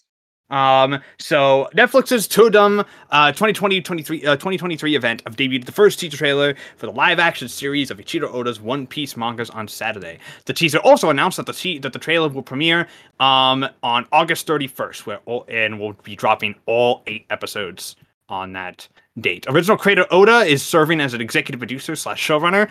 Uh, he stated in May that the series would not launch until he is satisfied. He added that each and every entity is involved as for and is working in sync. He clarifies that the series will have eight episodes as opposed to ten originally reported. The cast includes Inaki Godoy, Mackenyu, Emily Rudd, Jacob Romero Gibson, Taz Skylar, Morgan Davies, and Aidan Scott. Netflix is is, is exclusively streaming the show. Uh, so let's talk about the trailer. Uh, everyone ha- everyone and their mother has a take about this trailer. It seems. Um. So uh, uh so let's let, let's start with Spencer. What Spencer? What did you think of the trailer? It's only like a minute and a half, so not a whole lot of footage to go off of. But No. Um I think as the resident One Piece expert, as we all know, I've seen Yep. all the movies. yeah, I've, every uh, every movie, the entire manga, Yep, the entire manga, the every entire game, anime. including the Japanese only ones. That's true. I actually taught myself Jap- Japanese to uh, He- play those games. He went to Japan to watch the stage plays. It is true. I actually have a couple of the uh, the limited edition, um, you know, copies of the pamphlet that was signed. He went by- to the One Piece Oda. store in Shibuya. I think he knows I- what he's talking about. He has I met know, Ichiro okay. Oda in person. I did. I actually know the ending of One He Piece. stole the manuscripts. I did. The reason why he's having surgery is because I laughed so hard I spilled beer in his eyes.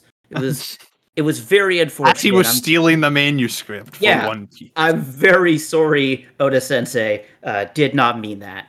Um, but no, honestly, uh, I watched it and I went, "Yeah, this is One Piece. Looks looks fine." Uh, I am the most tentative I have ever been because I have been hurt before. Cough, cough. Cowboy Bebop. Um, I don't think it looks bad. Um, I it looks expensive. it That's looks sure. very expensive. Um, it I really like the set design. Um, uh, Inaraki Godoy is Luffy. I'm hundred percent. He's him and Zoro are you know great, Perfect casting. Perfect. perfect cast- casting. Uh, some of the other people I need to see more of. Honestly, We didn't get a whole good look at um Nami, Usopp, Usopp, and Sanji though. They look really good though. yeah, they look Particularly Usopp. I will say that Usopp Yeah. looks fantastic. The Yeah, costume like- work on him is stellar. very much I liked what I saw. However, I will still be tentative because this is Netflix and we can't have nice things with them. We So as have the, nice things with most live action animes. so as the resident One Piece, I have the manuscript. No, Matt and Shane, you cannot have it. I promised Oda Sensei I would keep it in a safe, in an undisclosed location. Okay, I'm sorry, you can't have it. Uh, I say this One Piece trailer looks like One Piece. I will watch it, and hopefully, it doesn't make me want to fucking kill myself. Can- can commit seppuku. I will Uh, end my own life with a gum gum pistol. All right. Shane, what did you think of the trailer? I think this has the potential to either be the greatest thing known to man or absolute dog piss. And there is no in between. Zero in between. There are parts of this trailer that look really cool and look like there's a lot of potential. And then there are parts where I'm like, hmm, I don't know about that. if this makes me concerned. So I'm uh what you would call mixed overall. Mhm. Uh, My- I my- I th- I think uh this just proves that uh Zoro will continue to be the best part uh at every time Mm-hmm. And there is no uh, ifs ands or buts. I am not taking questions at this time. Thank you. Mm-hmm. Because So- fucking um Mackenyu as Zoro mwah. Just That's one for the fantastic ages. ca- That's one for the phenomenal casting. Phenomenal casting. Um, I really, yeah, phenomenal casting. The fact that Mackenyu is also like an actual like swordsman too, like he Mhm, actually is mhm, like mhm. trained and shit. So, like he, like he does. I'm pretty sure he does most of his own stunts. So clearly he knows what he's doing here. And I like his, I like his rapport with uh Hinaki Godai a lot in the little bits we saw in the trailer. I think that they, the two of them already have like a really good rapport. Obviously, Hinaki Godai is going to kill it. I even if this show isn't good, I'm convinced that he as an actor is going places because he already oozes a fuck ton of charisma. Like he's really, I am really into what what he's doing here. Uh, he's got the youthful like energy of Luffy down pat, and I like the fact that he's not also he's also like not really playing down the fact that Luffy is also kind of an arrogant dickhead at the start of the show. Um, which I appreciate. Um, I need to see more of the rest of them though. I'm excited mostly for Emily Rudd as Nami. I think that she, from what I've seen of her in other places, will make an excellent Nami. Most of my uh, thoughts on the trailer are very similar to Shane's. I think there's a lot of good stuff here. I think visually it looks really great, as particularly with the practical ships and the practical sets and the fact that it looks like it was actually shot like in places and not in a green screen um, which is really good um, because Bebop suffered from that and looked like half of it was like shot on a soundstage. This actually looks like they, you know, went out to like a location or like an actual place and shot it, which adds a sense of tangibility. Most of my issues with the trailer tend to be one in the fact that I think w- that they're clearly trying to edit around certain stuff so they don't spoil too much. So some of the editing in the trailer was a little wonky, and that probably didn't help matters. And the other thing is that I am still not fully convinced on the live action looks on some of the characters. They showed a bit of Buggy, and I hate it. Um, Oh, he looks fucking live action buggy jump scare. Oh, I, I I always forget, by the way, that his that's just what his nose looks like. That's not like a fucking. He doesn't have a clown nose that he puts on every morning. His nose just looks like that. He just has a massive red nose. Live He action, was born with that.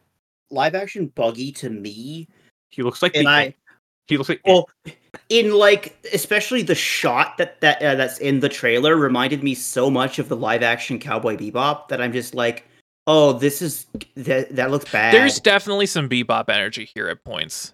Yeah, and I'm like, that's and I'm like, that's not like Bebop. mm. For everything that I can say negative about the live action, which is a lot, there was bits and pieces of good in that show, but it f- fucking it feels like like they need to hit a Marvel quip level. You know, there needs to be a, a punchline or a zinger. And like most of what I've seen in the manuscript for the ending is um not Marvel quips. So you guys are safe there, okay? Good. Good Uh One Piece is built off of background gags and like absurdity. Not Marvel Avengers one-liners. Mhm. Mhm. Which is why I'm hoping that it's just the trailer doing that for editing purposes, uh, to try to market because they're because they're definitely trying to market this to people who have never seen One Piece before. Um, Did, Uh, did we see Smoker by the way? Did he show up? Nope. no, Nope, not yet. They Smoker has been cast. Smoker's going to be in this, but uh, I mean, the show also comes out at the end of August, so Oh, okay, yeah. yeah, we still got probably a lot of time. We still probably got a lot of time, uh, a lot of time. Um, but yeah, Smoker is probably showing up. If they're do, if this is supposed to be all of East Blue, like we're assuming, um, then Smoker's probably gonna show up near the end, or or or they're saving Loguetown for an inevitable season two if they ever get to that point. They've released the budget for the show; it's 150 million dollars, so this better do well. Well, the Um, que- okay, the thing is, I think Loguetown is going to be in this season because near Mm-hmm. the end of the trailer, there's the shot of the five of them with the barrel on the Mary. So, and that's Yeah. after they leave Loguetown. Yeah, so it's probably that. That's probably like the end of the show. That's, probably where like, they're the ending the season, and then they hit the red line. Yeah, That yeah, sense. that's probably yeah, that's that makes sense. That's probably that's probably what it is. I think the thing again, the thing that's really I think making me excited for the show is just the cast. I think that the cast looks excellent, and this show showed and this trailer showed enough of Inaki Godoy and Mackenyu, and that I that I know for a fact that at least those two they're gonna kill it. Like they're perfect casting, already set, ready to go. And the first episode, we already in the note we know that the first episode is adapting Romance Dawn. We know that. Um, Oh, the the the prequel kind of what? it's the Shanks stuff. It's the backstory. Yeah. episode. Okay. They're doing that for. They're starting with Romance Dawn, which means that more just- than likely we're gonna see the Shanks stuff as well. It feels like there's a rapport, and everything that I see behind the scenes of, of the cast of the Straw Hats is they there's a rapport there. They're actually friend friends slash friendly with each other, and that's necessary because, as Shane pointed out, the scene with their feet on the barrel that's a big part of that arc. Is Well, that this crew is together? That's They are basically the formation of the crew at that point is mm-hmm. them with the barrel because they're all showing they're all like sharing their dreams with each other and they're all like, okay, we're gonna help each other. It's the most important moments of the manga. So like, Yeah. Don't fuck it up. Is all I'm asking, please. I'm hoping for it. We still got to August 31st.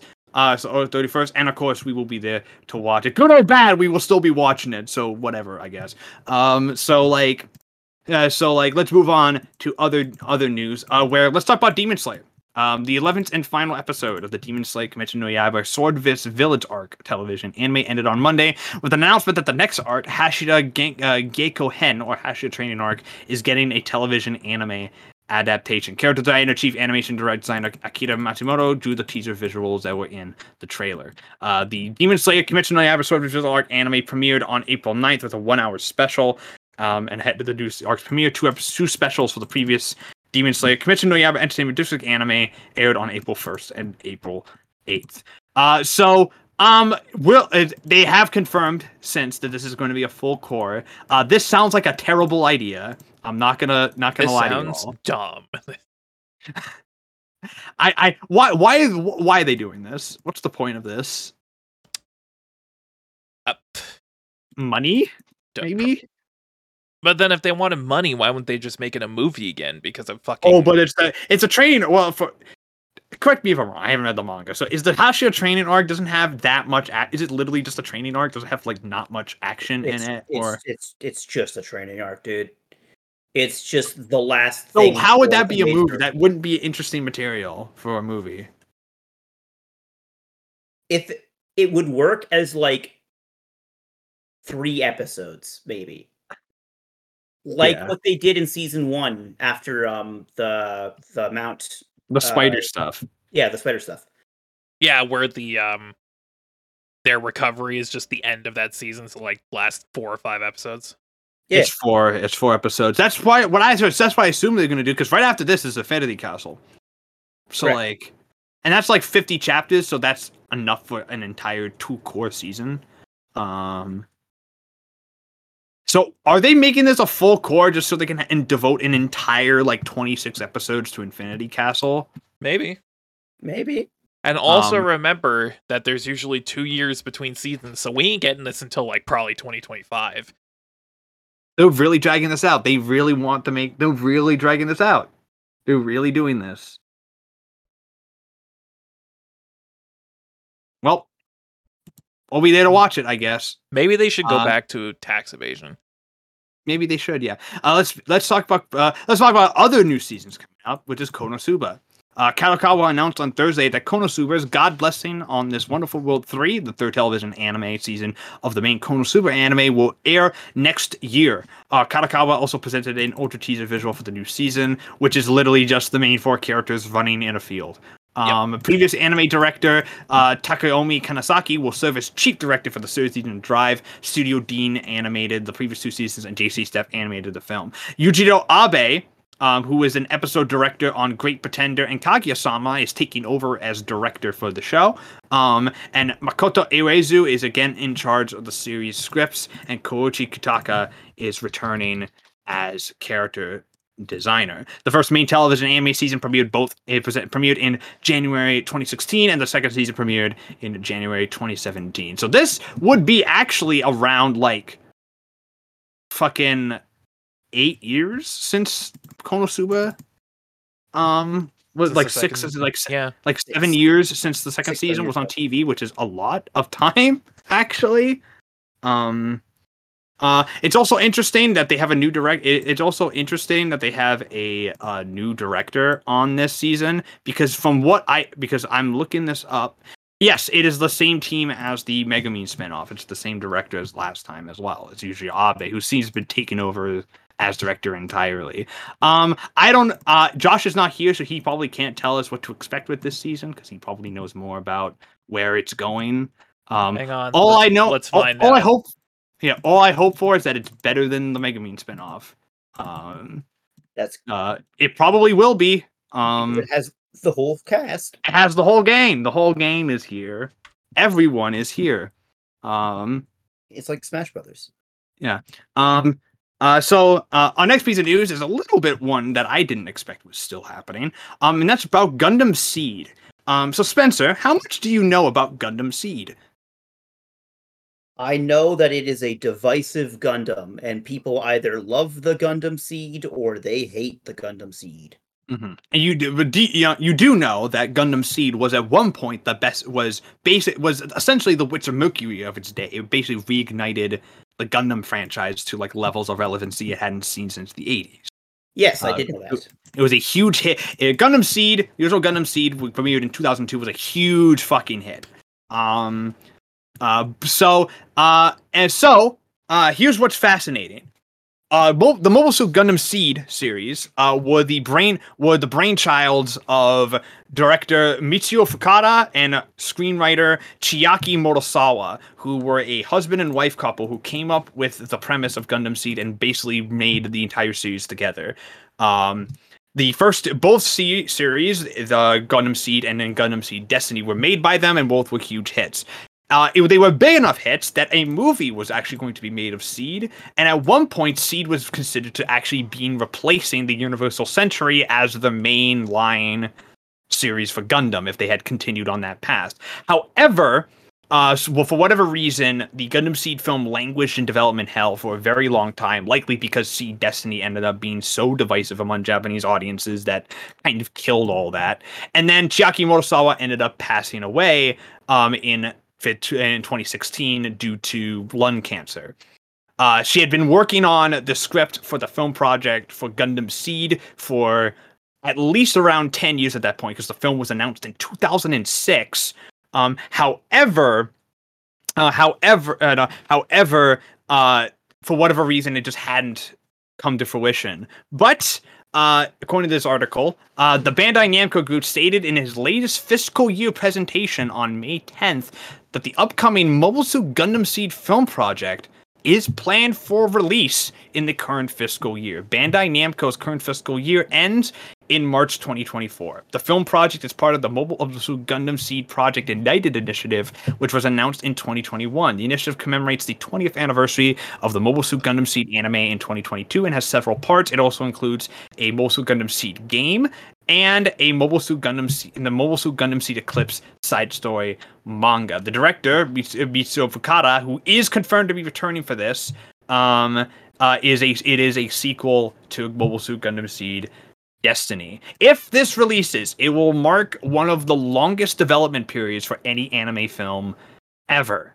So, Spencer, are you looking forward to this even if you haven't seen Seed before? I I think as a moment in history, I kind of have to be. Mhm. You know, you know, I forget. You said you're not a big fan of Seed, right? I really like the first seed. I the first seed I really really like. I don't like Destiny. Okay. And that's what I've got is a lot of people, like you said, they either think it's fine, it's the greatest Gundam, or it's absolute garbage. Um, but for pure spectacle and the fact it's taken this long and the passing of one of the key minds behind it, like if it comes out, I have to watch it just to be part of that moment in history. hmm hmm Uh, definitely highly recommend watching the original Seed as well. It is a great Gundam. It is a great Gundam series. Um, even if it does no a Gundam series, it is definitely. I, I think most of the divisiveness comes from the fact that it, it is a little bit more on the uh, melodramatic side of Gundam. It's one of their more melodramatic entries. If you're not huge on the melodrama side of Gundam, then you're not going to be too into it. Mm. Um, it very much leans into like melodrama, love triangles, all that kind of jazz. It very much does. Um, uh, it was a it, uh, it was also the Gundam show that really doubled down on every care on on a lot of the beachy designs that permeated the Gundam franchise for at least a decade.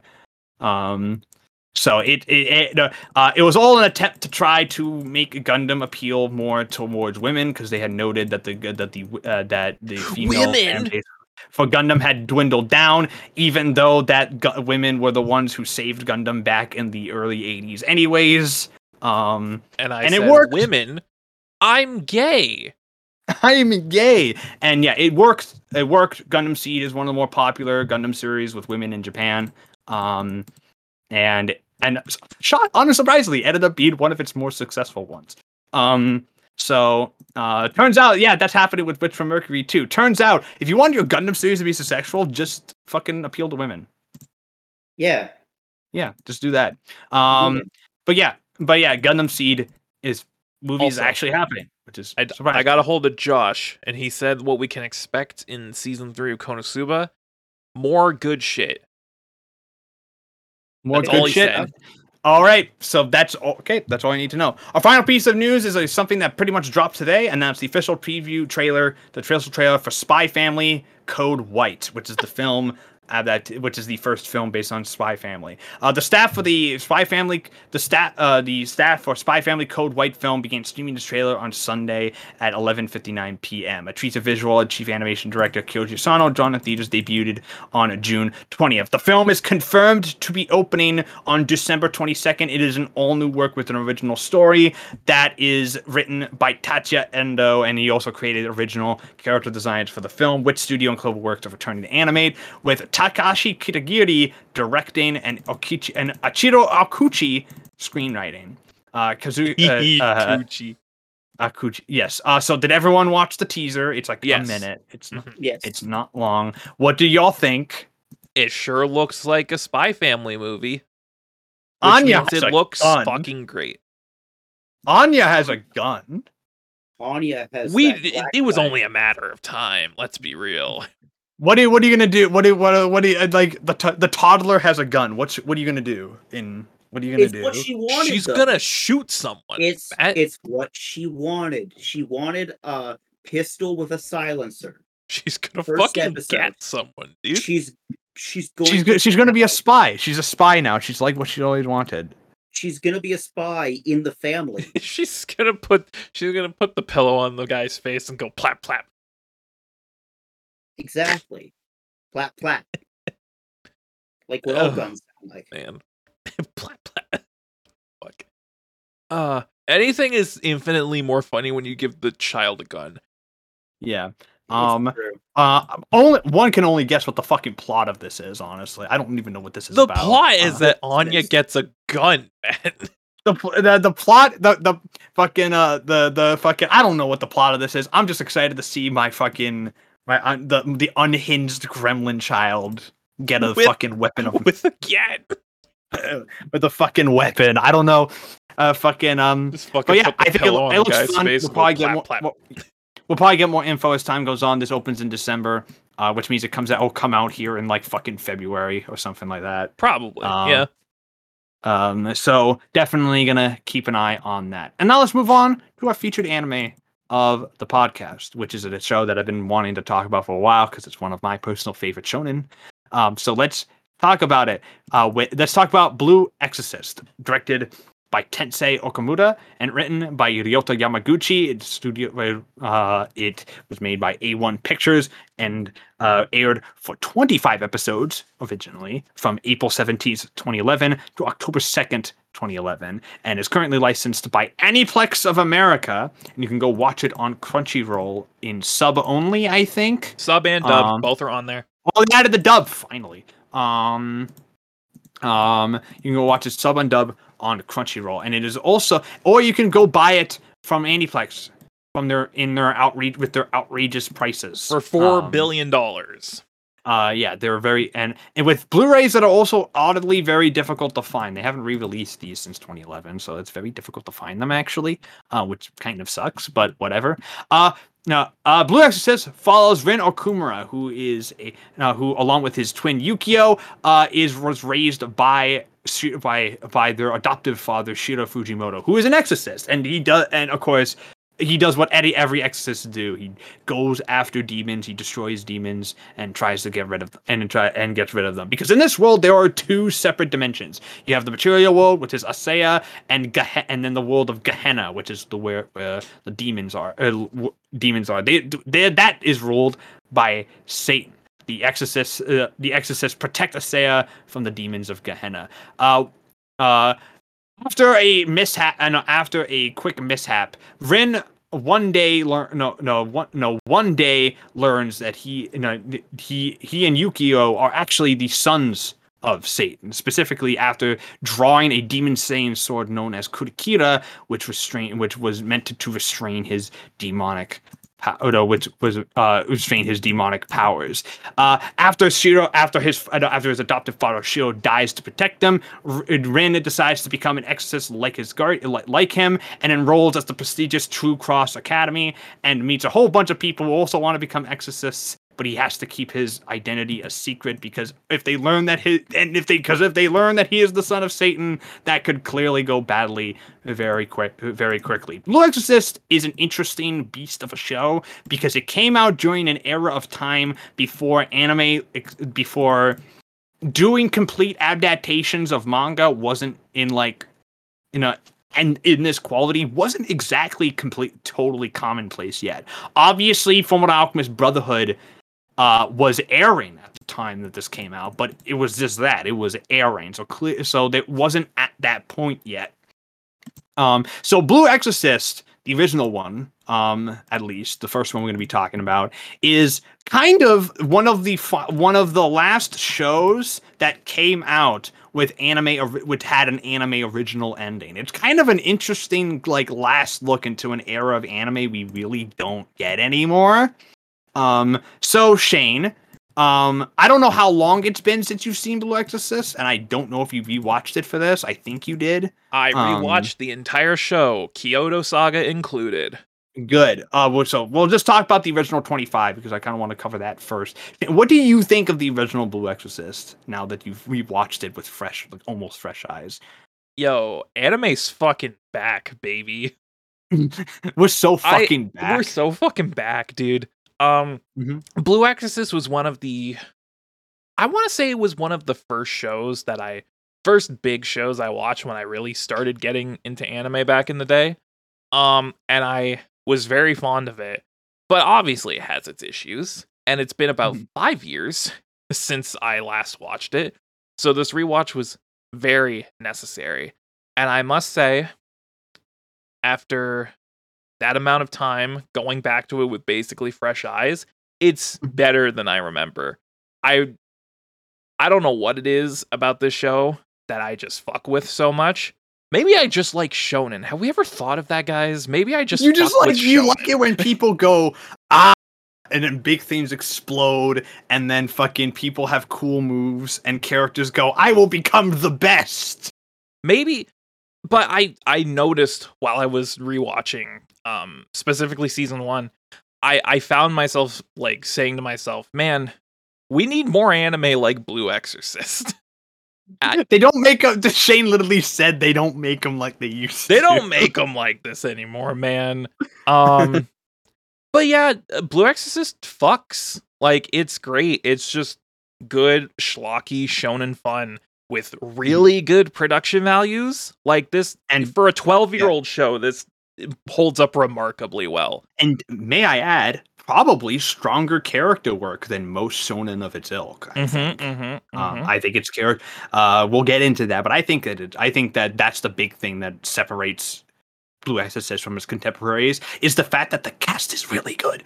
Um, um, but uh, Spencer, what did you think of Blue Exorcist? Because I remember Blue Exorcist is kind of the same thing with you. It was one of the first anime you really watched when you were getting into stuff too. Yep. So I it was I finished Blue Exorcist on January 29th, 2016. I have my review up of it that I used to do on Facebook, uh, which I've stopped doing because I Who uses many now. Facebook anymore? well that and I just watched too many. I I- I can't do the proper fun reviews because I'm no longer a fun person. Um I can't do the continental kickboard, okay? And that that bothers me. I'm very sad about that. But uh kind of similar to Shane. I I I remember liking it when I first watched it. And then going back to it, I'm just like will I still like it or is it one of those things where because it was one of the things that got me to anime, it's all rose-colored glasses. Uh no, Anime's this- fucking back, baby. Anime is back, baby. This shit rules. This shit whips. This goes hard in the MF and paint. It got the MF and dog in it, okay? For real, for real. Um honest to God, th- there's just so much good about this first season. About and we'll get to Kyoto Saga separately, but I remember thinking that the anime o- original ending was good, but I don't remember it being as good as good as it is. Like that's a really solid ending for an anime original. Um cast is impeccable. Um Hiroyuki Sawano the Yes! music Oh, this was one of the first Nah. Sawano scores I remember listening to too. Mwah. Masterpiece. Masterpiece. Uh this show rules. And I wish, ironically, we had more anime like this nowadays. Mm-hmm. Fucking I uh Blue Exorcist is a show that I remember watching on a whim because I wanted to and I heard a lot of good things about it. I watched it again. I watched it early on. I was like around grade nine or ten when I first watched Blue Exorcist. I thought it was a great show. And I thought it was a great show. And then I started reading the manga and I remember that my opinion of it of the anime went down because I really loved the directions that the manga took and I much loved the artwork in the manga so much and the care and the way that that progressed past the mo- points that the anime hit in its live and like once it re- like run out of material. And and so going back to blue exorcist after all these years i need uh, it was almost like i me recontextualize like with all the knowledge i have now of just anime in general and the fact and the fact that we now ha- I've basically caught up on the manga. I fucking I really love Blue Exorcist a lot. I love this first like this adaptation a lot. I think it's why I think it's beautiful to look at for one. It's got phenomenal fucking animation across the board. Um, it has fan. It's re- the storyboarding is really strong. Uh, it's got really gr- like the they spent a lot of time on the character work, which is really great. Um, it has one uh it, it it's got it's got maybe one of it's got one of my favorite dubs in general. I think the Oh, dub yeah. is exceptionally strong. Um and it's got and I love the and I just love the general vibes of the whole thing. I like the fact that it's a school show that doesn't feel like a school show. I like the fact that it's a shonen that has a more unique approach to how it does its fights. I like the fact that the main character is you know that that the character is is that it, they take the standard shonen trope of the main character being a hothead and turn it on his head by saying yeah he's a hothead because he's literally the son of the devil and he can't control himself He's literally he needs to on learn to deal with that. he needs to learn to deal with that and they also like but i like he's not an idiot. I think that's the first it's like it was like one of it's like it, the rare it's a shonen protagonist that subverts a lot of the standard tropes with that. Um and i like that. Uh, they do that a lot with the entire cast. I think the only issues i have with it is mostly the fact that I do think that it needed is is that it uh, mostly just in retrospect. I wish they could have done more with certain characters, even though I know that that's manga stuff that hadn't been Yep. written yet. And I didn't. Uh, so let's move on to favorite episodes. Shane, what's your favorite episode of the show? Oh god, Fuck, my ouch. I hit myself. We're good. damn, he hit himself, guys. Rip. What? Oh shit! That that genuinely, by the way, was not meant to be out loud. That was completely just You fucking hit himself, guys. Fucking rip. fucking hit myself with my Anyway. phone. Ouch. My favorite episode of season one of Blue Exorcist is episode 15, Act of Kindness. This is also mine. This is also mine. This is the final episode, by the way, before it heads into mostly anime original territory. Mhm. Um, Mhm. uh, this is a strong. This is this is basically Rin versus Amaimon.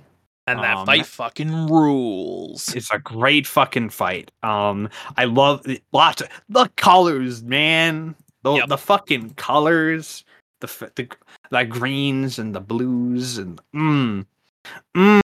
That's what And that's what we call also good just- shit. That's the good shit. And also just like the the true display of Rin's power when he's fully unhinged.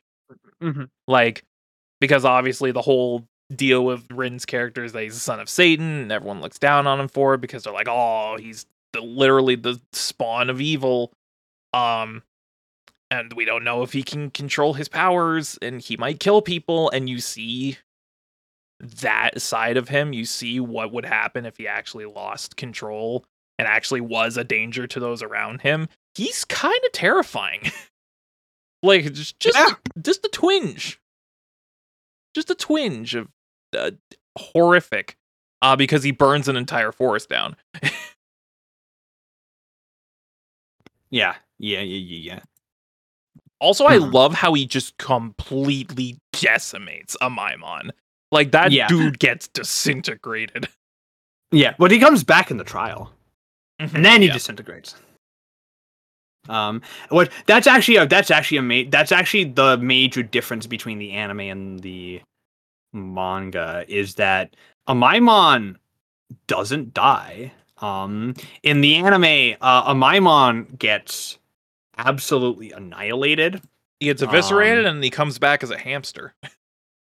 Um, yeah. Um, in the anime, in the manga, he gets sealed away, and then there's a whole bunch of stuff that like comes at that happen that uh, that happens in the manga about him and stuff that they have to like deal with and shit. So like it it it, it, it, it, it's one of the big it's one of the biggest differences actually. Um, uh, and probably the, the indicator that we have officially left manga territory and we have entered something completely different. Um, uh, for better and for worse. Spencer, what was your favorite episode of Blue Uh, It's tough. So I'm going to do my rare thing where I count two episodes as one. Uh, and I'm going to go because they lead into each other. I'm going to go 15 into 16. The wager. oh, the trial as well. the trial as well with Arthur Auguste Au- Angel. Fuck that Uh, guy. Ah, Um, yes, Arthur. He's voiced by David Vincent, dude. He you know is that- yes. He he is Grimmjow, but also Vaughn of the Dawn. Y'all Mhm. remember I know- Vaughn of the Dawn. I re- I remember he's Senketsu as too. He's Senketsu. He Yep. is Sinkets as well. But like I love the trial aspect.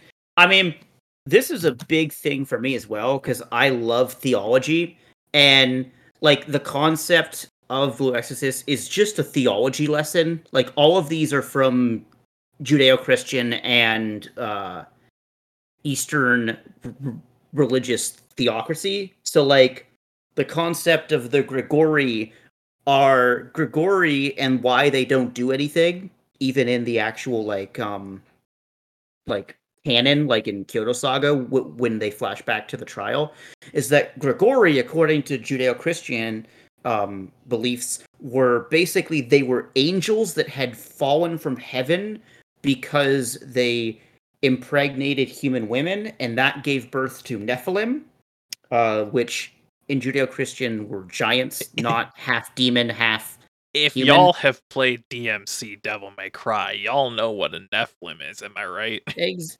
exactly. What the hell is this? Uh, It's a fedora, Matt. it's a fedora. Not in a million years. Oh, DMC don't make right. But um, I think that whole like concept of the Grigori basically just being like these the people that just sit there and dole out punishment fits theocratically. Um, and the fight scene, as stated between Amaimon and Rin, ooh boy, that's a that that's a grade A fight scene. Yeah, that fight scene, fucking. Rules, dude. Mm-hmm. The thing Fucking about Blue Exorcist is that there's not a whole lot of action, but when the action shows up, it is peak. It's peak. Yeah, it's peak. It's peak. Uh, peak action. Uh, let's talk Yeah. about characters. Shane, who's your favorite character? You, it's gonna be Rin, right? no. Who is it? If you know literally anything, if you if you know even a iota of me as a person, you know who my favorite is. Is it Renzo? Is it Shura? It's Shura. Come on. Oh, Come Is it on. Shura? Oh, is it Shura? Good choice though. I love Ugh. Shura. Thank you. I mean, you. I love her as well, but th- God, that's such a Brunrit answer. No, no, that's not a, that's a Shane answer. He No, likes that- women who can step on him. yeah, Remember what are you this. talking about? Yeah, but eh, hey, like father, like son. Okay, And it doesn't help that she's voiced by Faye Valentine. Yep, she is you know? voiced by Faye Valentine. Yes. Um, when I I remember when I heard it for the first time, I'm just like, that's, that's fucking Faye Valentine. fucking that's Faye Valentine. Um, but yeah, Shura's great. Shane, talk about why Shura's great. I mean, she's cool. Mm-hmm. She's smart. Mm-hmm. Big titty. There you She go. has a sword. She got a cool sword that's like a, a squid sword that can Mhm. like shoot laser slashes. It's sick as fuck. yeah. And she's an alcoholic, That's correct. aka the perfect woman. Yeah, and she is a perfect. Yeah, the perfect woman. An alcoholic. Got it. An alcoholic. Women, if you want to get into Shay's good books, destroy your liver. Just try to destroy your. Li- had drink a lot of. You know, he doesn't drink, so you drink for him. Destroy that. your liver and then destroy me anyway. this All right, man, Spencer, who's your favorite? uh, Matt, Matt. I know, I know who it is. I know who it is. I've known it So for this- a very long time. So this comes with a bit of a backstory. So me and Matt at one point went to an anime convention in Detroit called Youmacon. And I did not dress up. But I still wanted to say that I was somebody. I know. Yep. And at that point in my life, I had half wire glasses and a relatively short, kind of swept hair. Uh, so on my badge that I still have, it just says casual Yukio. It is a hundred percent Yukio Okumura. I mean, Uh, he's literally just you. He is. Even back in when when Matt fucking maybe watch it, we talked about how Yukio is just me. Mm-hmm. Like like that's it. Me voiced by Johnny Yong Bosch in English, Mhm, of course. mhm. Um the younger brother of Rin and the prodigy. Uh he is a meister as a doctor and a dragoon. Um He becomes the paladin at one point.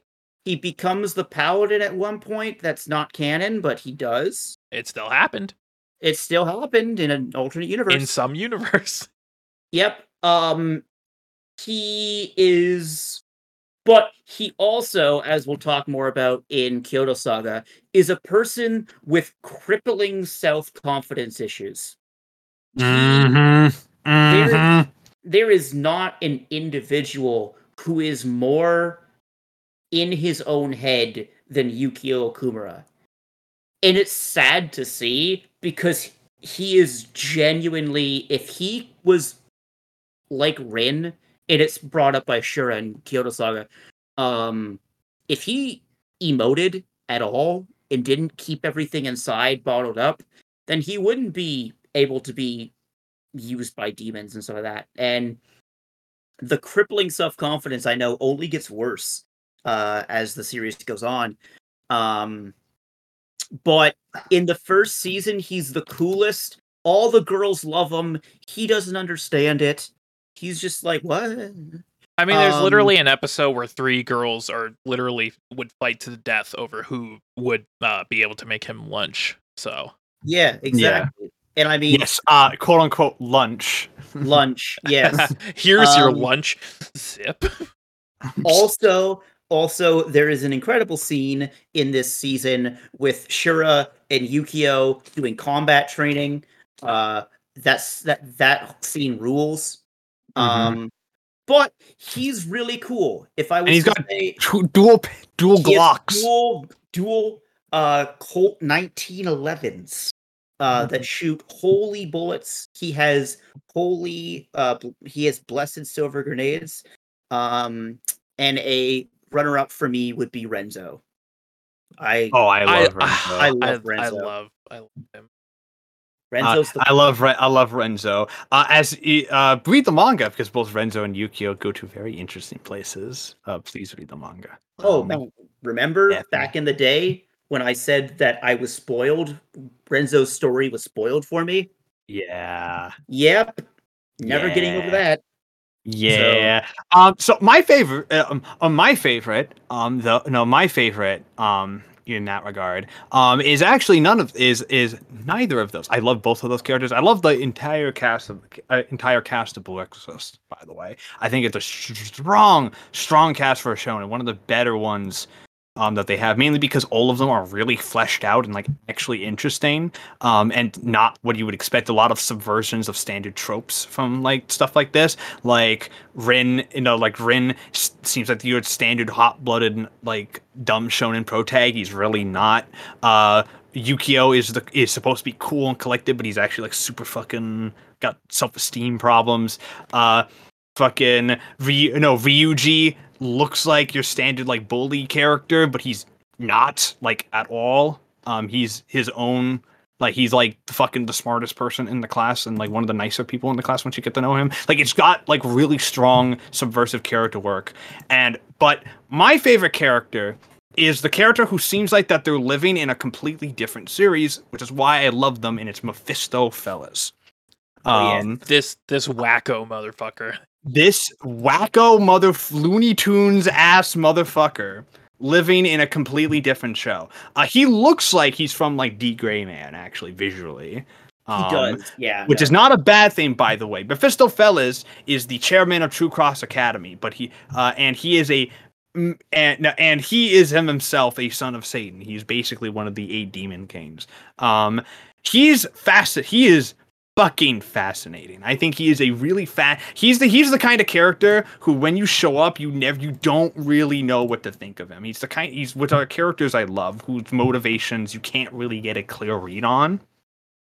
And you so, sometimes you're thinking, oh man, this guy's like fucking. He's gonna like betray them at any point, but then he never does. And you're constantly like, huh. Is he just playing the long game, or is he actually on their side, or is he got like some kind of third party motive? And what's fascinating is that, well, obviously the show never exactly reveals that because again, it's a goes into anime original territory. It's f- interesting to see like how his character evolves, especially as well as you go into the manga as well. And I, it also helps he's voiced by Sam Riegel, who's fucking killing it here. He's so good in this. yeah. Uh, uh, and yeah, so I, I, I really, I just really love Mephisto. I think he's a really fun, he's a really fun character, and he's one of the big reasons why I really started to love the show as much as I did. Uh, because when I, uh, uh, because when when he showed up, I was like, okay, yeah, they have really creative character shit and ideas here. Um, uh, and the f- and the fact that his public name is Johann Fa- Faust the Fifth. Um, Like like hmm, hmm guys. Maybe Mephistopheles might be in a fun way And a- of saying Mephistopheles know- Mephistopheles. from Goethe's Faust. Yeah. hmm. Hmm. hmm So let's talk about least favorite. Shane, who's your least favorite? Fuck Arthur. Hate that guy. All my homies hate Arthur. That's not true. I don't hate Arthur. You don't hate Arthur Spencer?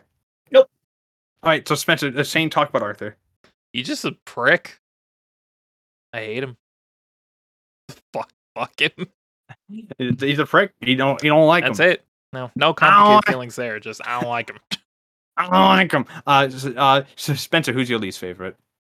Uh, of the first season, uh, uh, gotta be my homie, Ernest Frederick Egin. Ernest. Oh, fucking this guy. Yeah, the fucking Wow.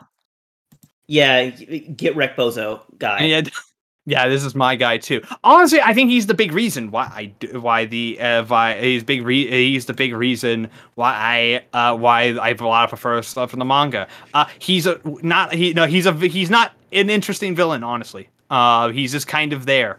Um, uh. Uh, but like, but and he also gets absolutely demolished. You love to see he gets like fucking one shot. It's funny as fuck. Uh, fucking Sha- Satan come you know, Satan comes in and just fucking like su- he's like y- yoink and he le- and he just gets eviscerated. yeah, oh yeah, Sucks to suck, loser. Bye bozo. Goodbye. rip Uh, bozo. Eat Yeah, shit, rip a- idiot. Yeah, eat shit. All right. Uh all right. Anything else you want to bring up, S- Shane? Good. Can we can we talk about this dub? Mm. Strong dub. Not Very Extremely dub. strong dub. One of the best dubs of the 2010s, I would argue, because Same, the cast agree. is excellent. Yeah, all star cast across the board. Honestly, like F, like it's an literally an all star cast. Was this the first anime I watched with Bryce Papenbrook as MC? I can't remember if I watched This was his. or uh, AOT he was the. He was. Uh. One. You know. He was a major character in. He Durarara. He was one of the. He was like one of the major.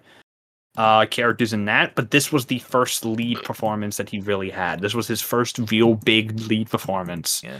Um, I can't remember if I watched apparently- this or Attack on Titan first. So if you're wondering, remember. apparently this is the role that got him the attack on that got him the Eren Yeager role. This is the one that got him the role. Um, Eren Diego. um, and yeah, it makes sense because this was his star making role, and he is really. I still think this is one of his best. I think he's really good here. Uh, I think it helps that he's also surrounded by an equally great cast. Like when your fact of your matter is your brother's played by Johnny Yong Bosch, I think is Fuck already a yeah, baby, Johnny And it's on Bosch worth- supremacy. But you also have Christine Mary. Uh, you have Christine Marie Cabanos in this, who is who know, who by the way was um, who was off of fucking well, who was right. At, this was right after she did Madoka Magica, so she's also she's also at the like basically Yep. right in through her. She's already broken. She's uh, in her breakthrough. You have Kyle Hebert in this.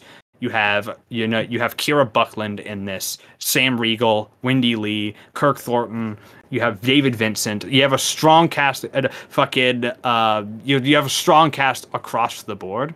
Um, and I think that mostly goes to, sh- and I think it's mostly due to the fact that the entire, I think the, it, it the, they got a really strong cast of like new like up and like big hot up and uh, up and comers and a bunch of veterans together and put them in a room and said go ham. And it's really really good. Um it's really I- when I first heard Konekomaru, I was just genuinely, I was like, "Oh shit, that's Izzy," and then I'm like, "Yeah, no, that's that's just Izzy from Digimon." Mhm, it's. Mona Marshall it's Mona Marshall yeah. Yeah, I'm like, Um, that's just Izzy, and it works. It fits. All the- Yeah, all she- that's the big thing. All the voices fit the characters. Like it's to be expected with some of these people, but just the the character design and the voice work, they really match. Sam Riegel plays the character of, of a lifetime. He is chewing up the scenery as Mephisto every Mm-hmm. second. And it, it fits because Mephisto looks like a fucking freak. He looks like a fucking freak. he does and i think this is actually one of his best performances too honestly Oh yeah, Uh, honestly. And um, sh- when I heard Shiemi f- for the first time, I'm like, oh, she's gonna be my favorite. And then years went by, I watched um Kill la Kill. I'm just like, is oh, it's it, Mako, yeah. Mako. yeah she's also It's yeah, my favorite. Yeah, I recognized her as Madoka like pretty quickly. Yep. Um uh uh and like this was and like keep in mind like keep in mind how big like Christina Marie uh, Cabanos at the time was really new like like uh really new but she kind of exploded onto the scene like pretty quickly because like she was also one of the leads in K-On! at the time too and so her first two major roles were K-On! and Madoka so she kind of exploded immediately um and then she's in Blue Exorcist alongside everyone else, and it clearly shows because she. I think this is still one of my favorite roles of hers. Um, and again, Shiemi is also another character who they do a lot of subversion, interesting subversion with, um, in regards to that kind of character. Because she's not Uh, the token love interest. Crazy. she's she's she's still well, she's still the love interest, but like not tokenized. No. like she actually has her own shit going on. I She has her own give- character arc and her own issues that she has to deal with, I- you know, separate from the main character.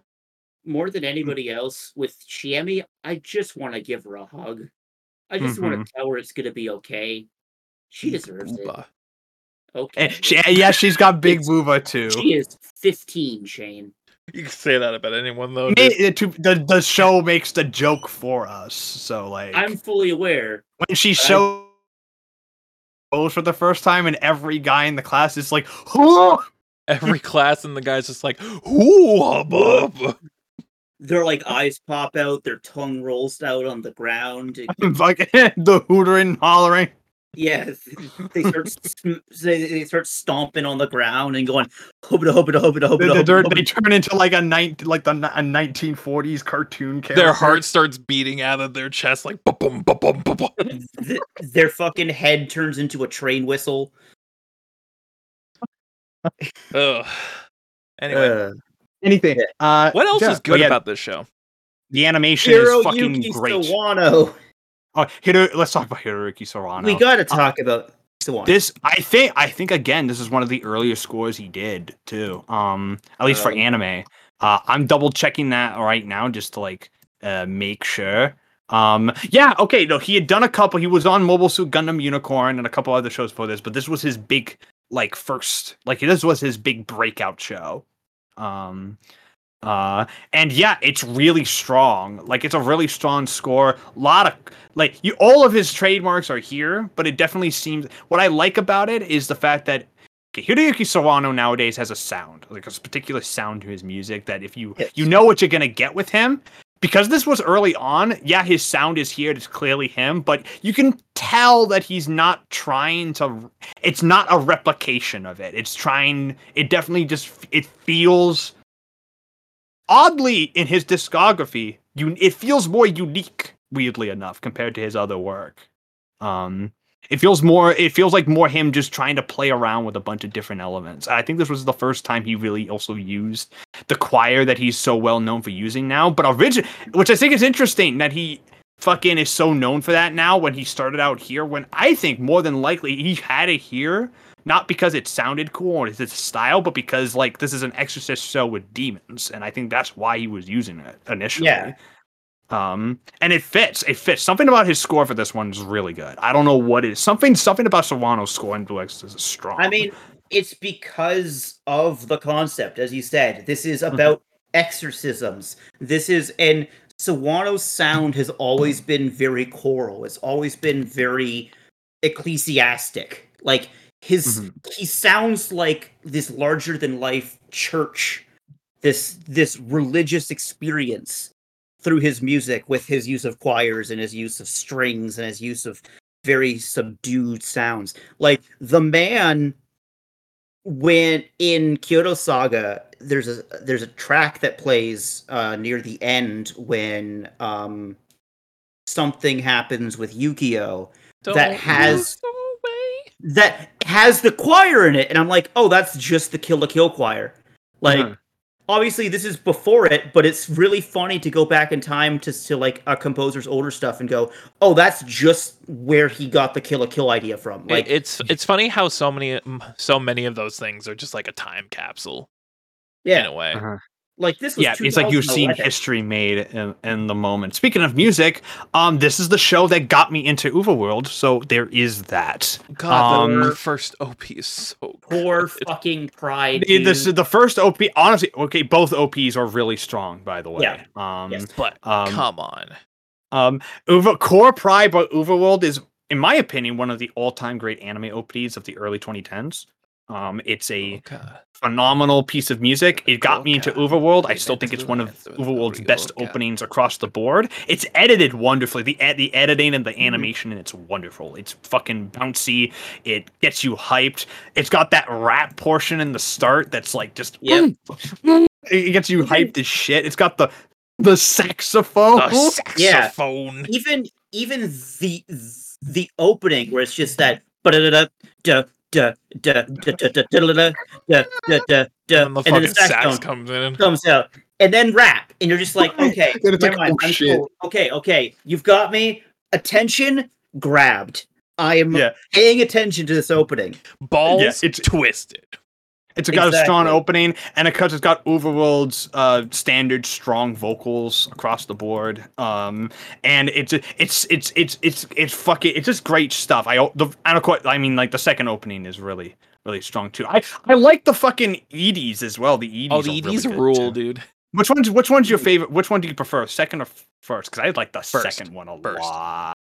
I like the second one a lot. I think the second one is one of my. I remember I had the second one on repeat for so long after I first listened to it. Like I, I it love really. I love the second one a lot, especially like the chorus. But come on, ready, ready, ready for the takeoff. Come on, dude. Yeah, it's just a really, it's just real. And I, I, you know what I like about the set, the second, the first ED a lot is the fact that there's not a whole lot going on in the ED visually, but it's still visually interesting.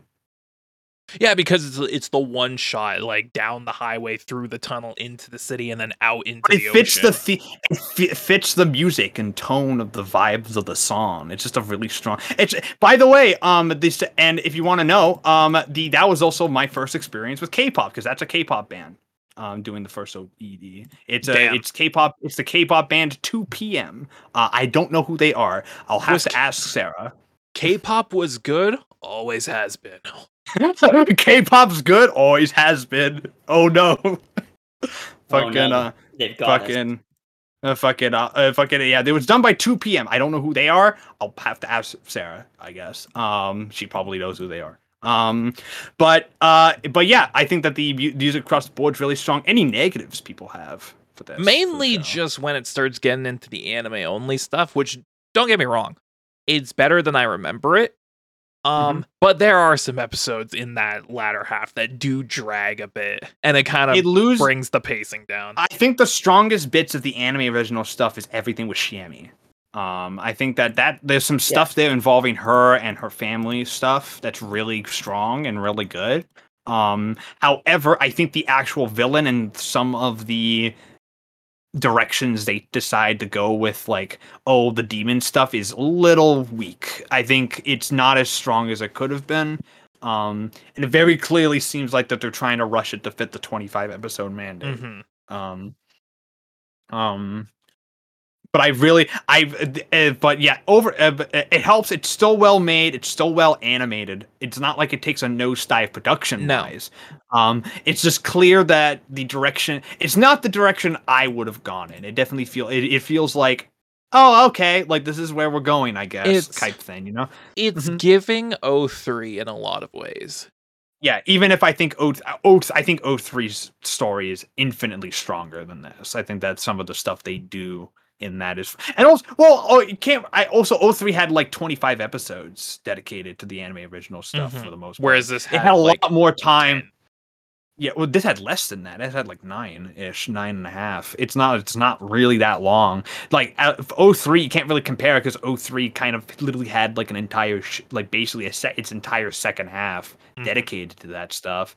So it felt more. It was more well realized and felt more naturally integrated because they did. Because and that's ultimately where I land on this because there's two way there, there- there's there, there's a way to do anime original stuff and O3 is still the standard to do it because what they did was the smart thing. They integrated the anime original stuff as early as episode 1.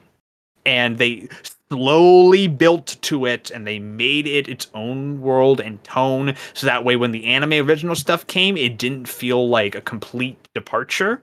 It felt gen- it felt like an actual extension and felt the natural progression of the story. This doesn't do that. It follows the manga pretty fucking closely until you get to the camping trip and that is where I think the issue lies. They need it. if you're gonna do an anime original ending, please make it make fucking sense. Okay? Like make it fit and make it add it into the actual story as a whole. That's what I would do. Um, they didn't do that. This is nowhere near the worst example of it. In fact, I think Blue Exorcist, in retrospect, is one of the stronger examples of anime original Yeah, and I uh, can anime agree with that. original stuff. Um, but it's not the compared to some of the gold standards like Trigun or Fullmetal Alchemist 03, it's not as good as those. Like it's not nearly as good as those. Spencer, what is any criticisms you have before we move on to Uh, Kyoto Saga? Well, before we move on to that, uh, I did some research and uh, I just want to read out a sentence on the 2PM Wikipedia page, if that's okay with you Oh guys. Oh God. Okay, here we go. Oh, okay. Originally a seven piece group, former Hmm. member Jaebeom, now known professionally as Jay Park, left the group in 2009 due to controversies that stemmed from his posts on MySpace. End quote. Oh no. What did he say? What did this man say? He said some very unfavorable things towards Korea. Fuck Korea. All my homies hate Korea. It was then translated from English because it was in, on his personal MySpace. It was translated from English to Korean and then given to the media. Yeah.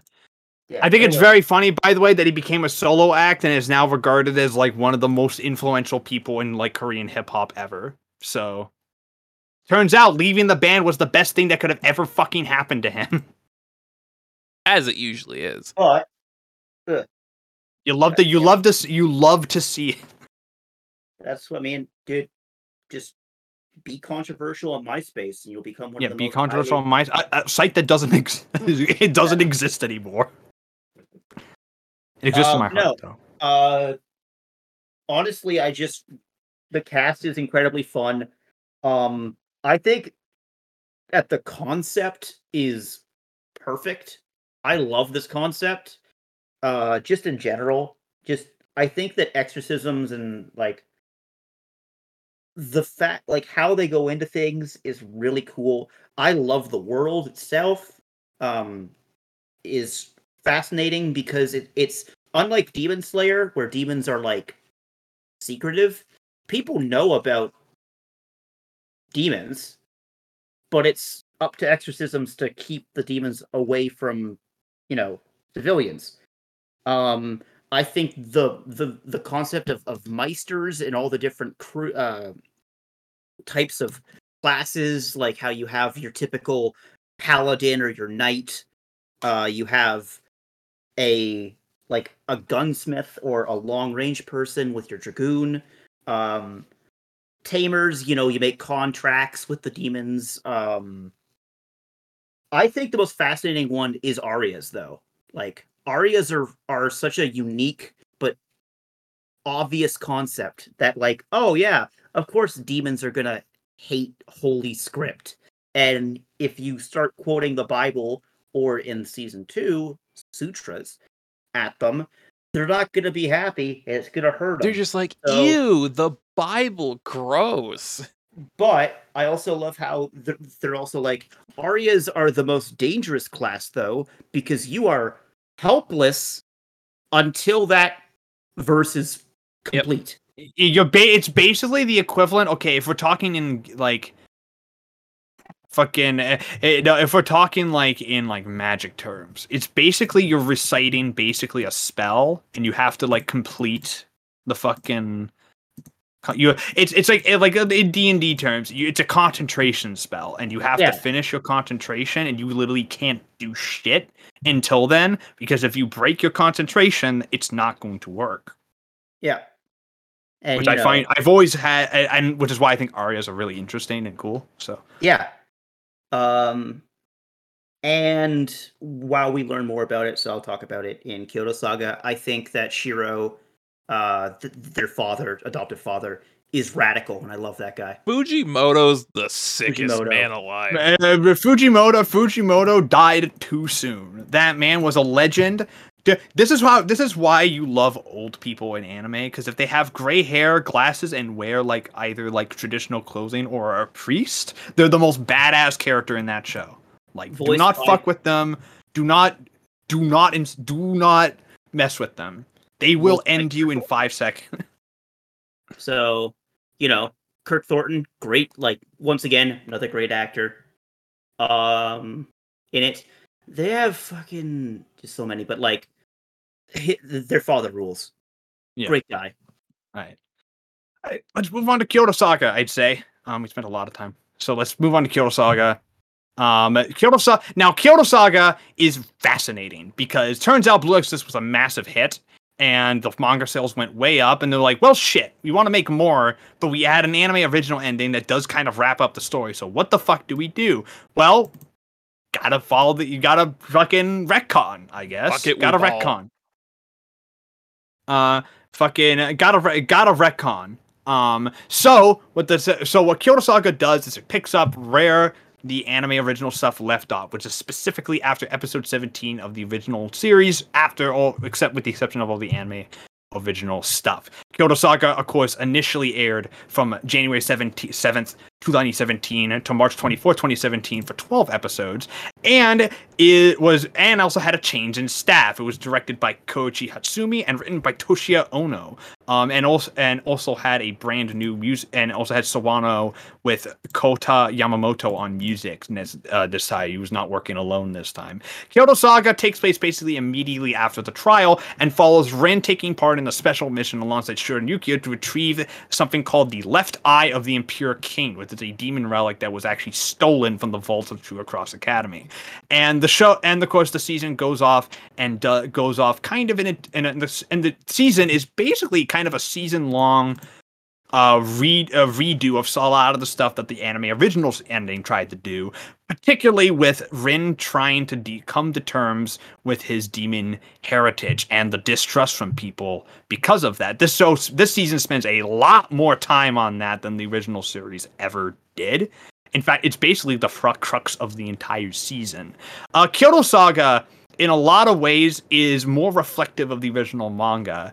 Uh, even if you know, even if I think it's a little weird they adapted just that because Kyoto Saga is also set up for more interesting stuff down the line. Shane was actually not huge on Kyoto Saga the first time he watched it, from what I remember. So I'm wondering if that opinion has changed. Shane, what do you think on Kyoto Saga? You are correct, Matt. Mhm. Um, back in the day when I watched Exorcist for the first time, I immediately went into Kyoto Saga, and for whatever reason, it just was not clicking for me. I don't know if mm-hmm. it was because there was less action. I don't know if it was because it was in this weird, like, middle ground between retconning the anime original stuff and getting back to the manga, but also doing its own thing at the same time. Something about it just wasn't clicking. So, when I was rewatching for the podcast, Kyoto Saga was what my eyes were set on. I was like, I really am interested to see how my opinion's going to change on this in the five years it's been since I've seen it. And I gotta say, Kyoto Saga is better than season one. I agree. Thank you. I've been telling you this for like five years. it's it's just better in every way. It's a better story. It's a lot more personal, it's a lot more grounded. It's much more focused on establishing relationships and character dynamics and giving character development than being big dumb shonen action bullshit. And I frankly really really appreciate that because given its weird state being a retcon from the anime original ending of the first season trying to get back on track to more where the manga was it had a lot of stuff it needed to fix and i think it did that pretty damn well all things considered Um, Mm-hmm. it tells its story very effectively. It gives the characters enough time to properly grow.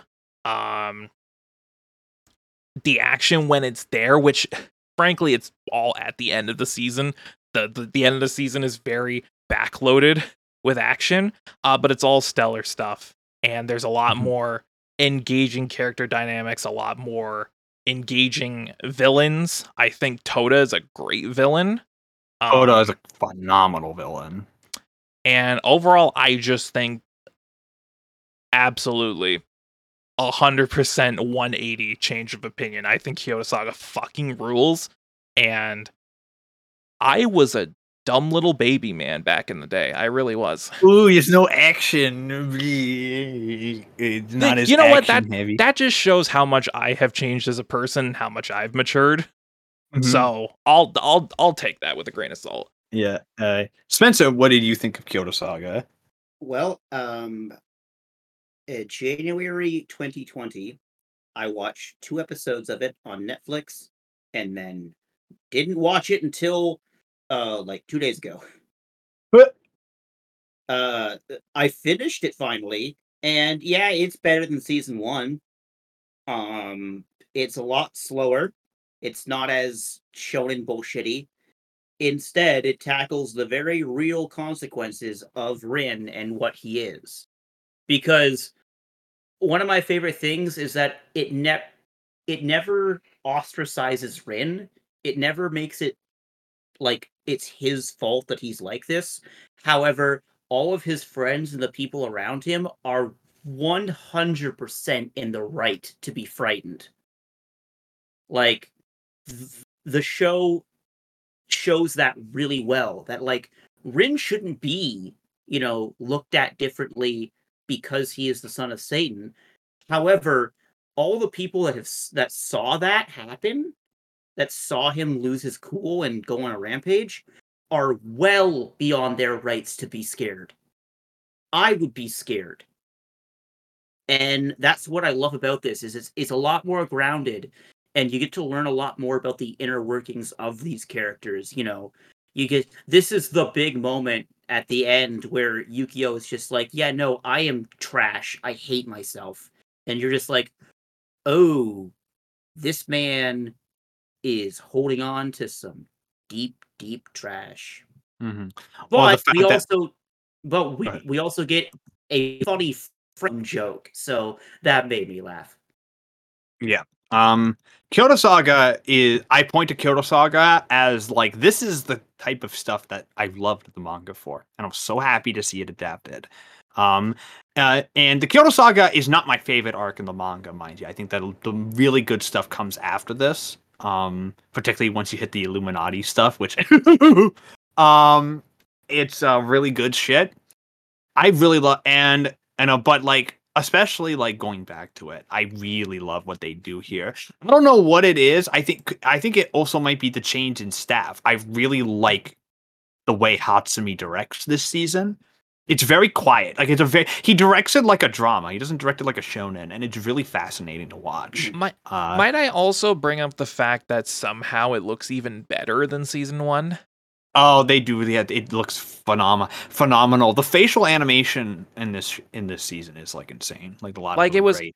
Going straight from season one to Kyoto Saga on rewatch, it's apparent right away from the first episode, like how much the visual style has changed and how much more improved it's been.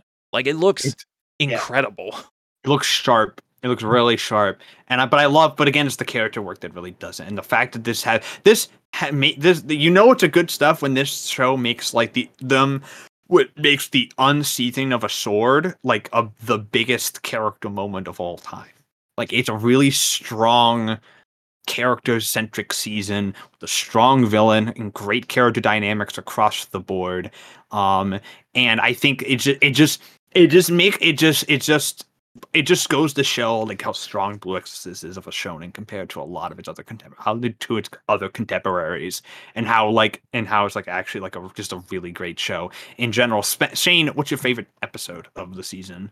My favorite episode of Kyoto Saga is episode four, Act of Treachery. Ooh, This is a good one. Okay. So this is That's a the good one. episode. This is the episode where they're trying to figure out who the traitor in the Myoda is because there's been a, a, a mishap with the right eye of the Impure King. Someone's trying to steal it from the temple. They're trying to figure out who the traitor is, and they think it's um, Mamushi, who is uh, in cahoots with Todo, being manipulated by him so that he can acquire both eyes. There's a confrontation between uh, Mamushi and Juzo. That's really great. And then Mhm. there's the confrontation once Todo shows up. And then there's Mhm. the interaction at the end of the episode, which is what made it for me, between Mhm. Ryuji and his father. And Uh-huh. just the, the resentment between them, where obviously his dad is keeping secrets because he has to. That's his job as the high priest. And uh, Ryuji just doesn't get it. He just wants his father to be there and be honest with him. And he can't look past that. And then Mhm. Rin comes into the picture and he sees the wall that's being built between them. And he has flashbacks to that very first episode where him and Fujimoto had the exact same thing, where Rin basically told him off, and immediately afterwards, he died. And he regrets that more than anything. And he sees that happening with Ryuji, and he tells him, Hey, apologize, make up. You will regret this. And then, you know, there's the interaction between him and Ryuji because Ryuji doesn't trust him because, you know, spawn of Satan stuff, yada yada. And then Rin blows up in front of everyone and basically reveals himself. And it's just such a whirlwind of different character dynamics all clashing into one another. And it's all just really powerful, really emotional stuff that's done so, so well. And you can. The thing about it is that you can see where literally every single one of these people is coming from. You can see all the different perspectives, and they all make sense. And I think that's what gets me is that you have so many different characters with so many different motivations, so many different emotions in this particular circumstance, but you understand all of it. Not one of them is lesser, not one of them is invalidated. Like they they just all work and they just all matter and they're all meaningful. And that really shows the strength of the character work in this season. Yeah, it's really strong stuff across the board. Spencer, what's your favorite episode? Uh, just to hop on to Shane's point for a second, I think the the line that got me was when both Ryuji and Rin are like, "You don't know what I've been through. You don't know what it's like to be me," and both of them are right. Both of them have no idea what the other's going through, but one sees a person shutting out his father and has bad thoughts about that due to the past and one sees a father that is not there for him and a person just trying to butt into his life that he already doesn't trust because he's already lied to him. Um just a master class in character writing. Um i will go for episode 9 through thick and thin. Um episode starts with toto being smarmy as hell and basically being like to to Yukio like, "Oh, hey, yeah, you hate your brother, right? You actively hate Rin, don't you?" And Yukio is battling with that, like he feels lesser because he's not he doesn't have any cool powers like Rin. He's not confident like Rin. He's the younger brother that got picked on that just wants to be the hero, but he knows he'll never be the hero. And every time that Rin shows off or tells him that he's going to leave him in the dust, it hurts him inside to realize that he's supposed to be the prodigy and Toto, this demon, is getting to him. Why? Because of what Shura says literally either an episode or two before, where she's just like, Yeah, demons will like latch on to you and use you if you don't, you know, let go of your emotions and be open about stuff. And what happens is he holds this stuff in, and then Toto uses that to his advantage. And I mean, eventually we get the scene where um, we find out Gasp Yukio has some form of Satan powers as well. Um, his eyes become Satan's eyes. Hmm. Uh, and we go, Mhm. oh shit. And then he's like, what's that? And he's kind of scared by it. But um, that whole point part, and then we get to the the other stuff um, where Suguro finally in, in, inherits the Guhaen um, and you know understands his father better now and is like okay and then we get that scene of him like i don't know how am i going to remember the sutra? And then we get the flashback to him listening to his father do the sutras and it's it's like he he understands it. And he's like wow it's like it's in my head. And then you realize it's because that's what his dad was doing back in the day that he let him listen to and they go to fight the uh the impure king miasma. It's just once again it's one of those episodes where you take these people and you have writing that's so honest and real that they just kind of work together. And then you And put the a- pillow on his face and you go plap plap. exactly Anya. Exactly. Mm-hmm. my favorite episode is episode 10 unbowed and unbroken. Um uh, which is the one where Rin is finally able to draw the sword out and absolutely annihilates the fucking king in like 10 seconds. Um, nah, but that this is a great ep- this is a great episode because it's pretty much the entire what the entire season's been building to.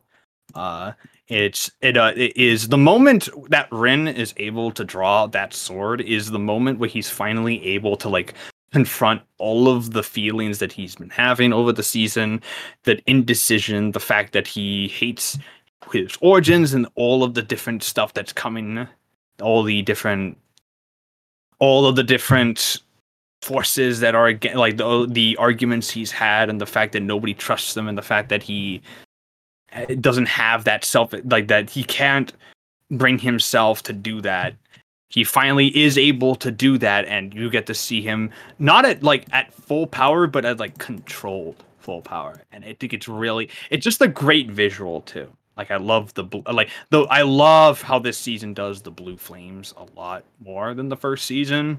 Mhm. and it's got a re and so it's a- just it ends on a really strong visual and it's just a really great just a really phenomenal episode. And it of course leads into the last two episodes which is also really great um which are just kind of like a backloaded just fuck it which that's the shonen schlock you came to see. That's all the Yeah. fucking action shit. That's the fun stuff. Um but it's that moment is that episode right there that's where like the real character stuff really pays off and it's like oh this is why you watch shows to begin with. Uh so let's uh fucking i'm going to assume characters are the same favorite characters and least favorites are the same for season or for season two i'm going to assume unless said otherwise Well, I mean, Um, Arthur isn't in season two, so he isn't so do you have a different least favorite then he is shane he is Oh, he's at the in start. the flashback. flashback, bro. And he stands there and says nothing. oh, yeah but like okay but yeah like do you have a different least favorite then shane Yes, who it is Puppet Man. up uh, the puppet Ew, man no no fuck you that is some fucking name of slander and i will not take that in my house no the puppet slander the puppet man That's pu- that's puppet slam. That's fucking Nemu Takara. Fuck you. Once again, Fuck is there you. for like a, an episode and does nothing. shane He's hates characters like that He's important. God he's important it. for later on. That's why he's here. Um, he's set up for future seasons. Oh, I know. Mephisto's, I know. Mephisto's like, hey, dude, that guy's important.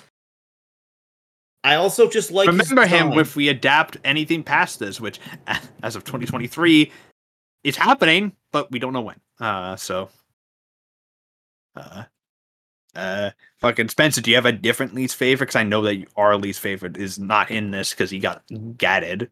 he did indeed get absolutely destroyed. Not just in the anime, but in the canon as well. Canon, because he's gone. He got eviscerated. He's gone. He got eviscerated. Uh, least favorite character, I'll probably go with uh Toto. Because Because he's a dick. He's a He's dickhead. dick- He's just he's a dick. dickhead. Phenomenal Once villain, again- but he's just a dick. I, yeah, I can't exactly. choose him because I think he's a phenomenal villain. I'm gonna uh for least favorite for me. I'm gonna for least favorite. I'm gonna go N A. Um, in fact, I might go A1 Pictures for not giving this more than for only giving this one core. Because come on, what? Um, but whatever. Uh, okay, let's talk about other stuff we really liked about the season. I want to talk about how World came back swinging. Uh, yes, because they came back with another OP for this, which is really good. So, very good. which one's better? Core Pride. Core pride. Damn. Like, That's Well, fuck me, I guess. You Yep. you you you prefer Drop's influence? I I do. I do. It's really good. It's really good though. I don't blame you. I just Well, prefer good. Core Pride as Core Pride. I have nostalgic feelings for. You know. I mean, it's Mhm. like okay. It it kind it kind of is like symbolic of the show as a whole, because like six years is a lot of time, and a lot can change in six years. Clearly, you see from season one to this, and you can also see the difference six years makes for a band like UVERworld and how much their style and their their their uh, their musical profile has changed. Mhm. It's Yeah, really good. the- though. The instrumentation has gotten more complicated and interesting Mhm. too. Um, which I like. Um, but yeah, their Uv- I re- yeah, their openings really. I the ED is also really good too. Um, both are really good. Yes. Uh, fun fact: is recorded by a guy named Rin, unrelated to the main character of the show. Yeah. the uh, spawn of Satan. Himself. You're telling me a Satan this this spawn this fuck never mind. You're Um, telling me a shrimp fried this Satan? fucking um Are you winning diners? are you Are you winning Satan? Are you winning? Shane, Shane anything in particular you want to bring up this season you really liked disliked anything Uh, in between Dislikes? I. D- the only dislike I would really have, which is more of a nitpick and than anything, just because of circumstance, just like the confusion behind the entire. they thing. do not do a very good job of getting non-manga readers up to speed i will say that i think that the only i think that mm, that's a big roadblock and i don't know whose fault it i don't know if it's because of the way they and did the the anime original stuff in season one meant that it was going to be very difficult to like redo that do that to like do another season without just completely redoing the trial and completely redoing the that stuff because it's all very different so you know so what they do is they kind of have it the same but they just cut around all of the anime original stuff and it It's feels so- kind of awkward It's so wonky. Like imagine going from season one to that, and you're like, Mhm. huh? What? And you have like They no background information. They literally do not do a very good job of setting all that up they don't for newcomers they do a very very very very poor job of that. They're just like, um You're just like, wait, why are we back at the trial? Wait, why are we going over plot points that have already happened in season one? He did a Black Butler, which also did the same thing. Um, I haven't seen Black Butler, but I've heard that Black Butler Oh, yeah. Also did not do a very good job of getting non-manga readers oriented when it went into canon stuff. a bygone era, my dude. Yeah, I know that's another bygone era. I I don't think they really do that anymore. Oh, they, but you know, with Hanako, we might actually be getting that again. A So, bygone era, my dude. uh, fucking Shane doesn't want to admit that the Hanako thing is basically going to be fu- a fucking soft reboot. He doesn't want to I admit mean, that. it's also at this point, while it's happening, it's still kind of a pipe dream. It's I'm not bro. fully. I'm not fully convinced that it even happened at this point. It's, It's, it's, uh, it's in the same vein of again the the Blue Exorcist series that's apparently happening. It's happening. When? um, I don't we have no but, but no director, no writer, no student. Don't you love it when Just they're just an like, yeah, that's announcement. happening? an announcement and a fancy teaser visual. It's like it's happening. No director, no writer, no no no. it's stamp. happening at It's some the point. fucking. It's the fucking Elder Scrolls Six at 2017 E3. They- like, did yeah, you know that it- they con- did, did you know that they confirmed that that game is still six years out? Yeah, yeah, it's not coming until like years out 2028. Yeah, like, woo! That game is That next is- gen, right? Like that is 100%. Yes. liter Matt. That I'm convinced that 2017. That's all they had. They announced even- announced it so they could get people to shut up, which I get. I totally understand. But now Uh, you're but not. the now people are going to shut up about. Rockstar had the right idea. They didn't say shit, and they're just working on it in the background. Yeah.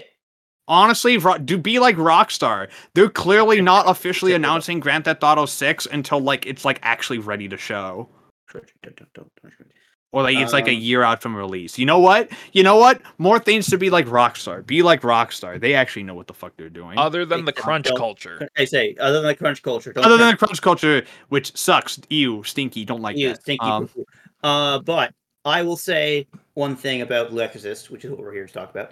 Um, Are we though? I forgot. I forgot how funny this show is. Like, I it's very funny. Yes. how good it is. Like, just like like I said, like the whole like Rin wakes up after the big battle, rolls over. Shiemi's like like half a foot from his face, fast asleep, and he's just like, "Oh God!" And then she's like, "Man, yeah, I want to be friends forever." And then it turns out, fucking everybody else is in the room. Renzo's in the room. Imagine Izumo's in the room. Imagine having an audience for you getting friend zoned. Uh, yeah. Oh hell. Uh, that if I would, I would kill myself right there. Fucking Draw the Renzo's- coma sword and impale myself. Renzo's Renzo's brother, not Juzo, the insane one, is insane. And one of my favorite like fucking quick jokes is when they get there and they're sitting down and his brother just spitting Just kicks him in the head Drop kicks him. kicks him and then she and then renzo's like what the fuck is that and his brother's like dude it was a spinning It's a kick Flying kick, obviously. it's a flying kick obviously it's One of- it's so funny it's One of my song is really favorite little character quirks is that Ren is a Gordon Ramsay level chef for some reason. For no Yeah. reason. It's his only meaningful uh, character trait. It's his only cook. contribution to society. we Wait, live she- in one by the way What? we live in a society We, We live do. in a society. Let's go for final scores. Um, final scores. Shane, what do you give both the first season and Kyoto Saga? You can do either two two scores or just score for the entire thing. I'm gonna do individual scores because I Okay. think different. I feel differently enough about each sin- season individually that I think I need to give Mhm. them separate scores.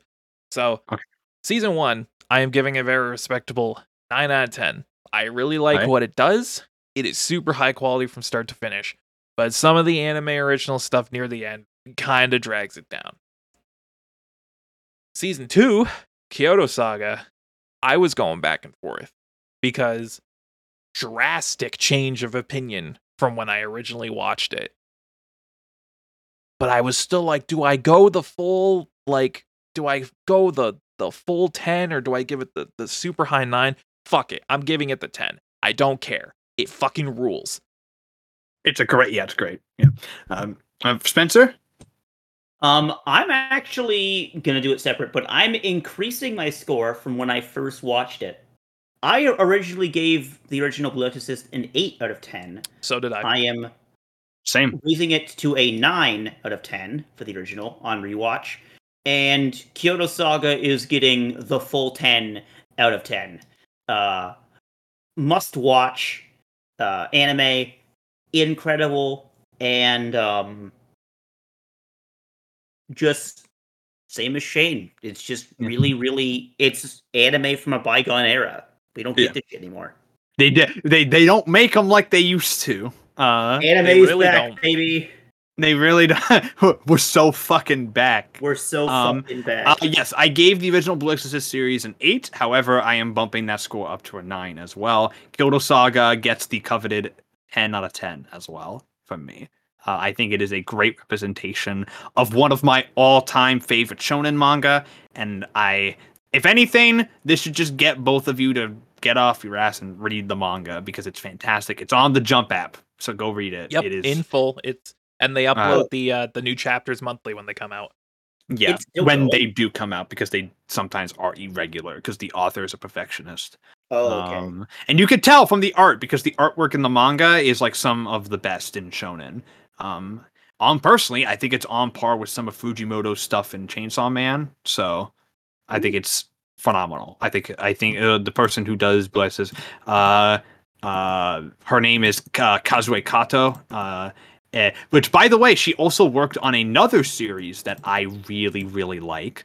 Um, Godzilla Singular Point. She was the character designer on that show. Oh, Oh. okay. And that had some funky character designs. designs designs and and designs. she has specifically ref apparently the dynamic between Rin and Yukio is supposed to be her version of Guts and Griffith so Mm-hmm. that explains a lot I think actually Mm-hmm.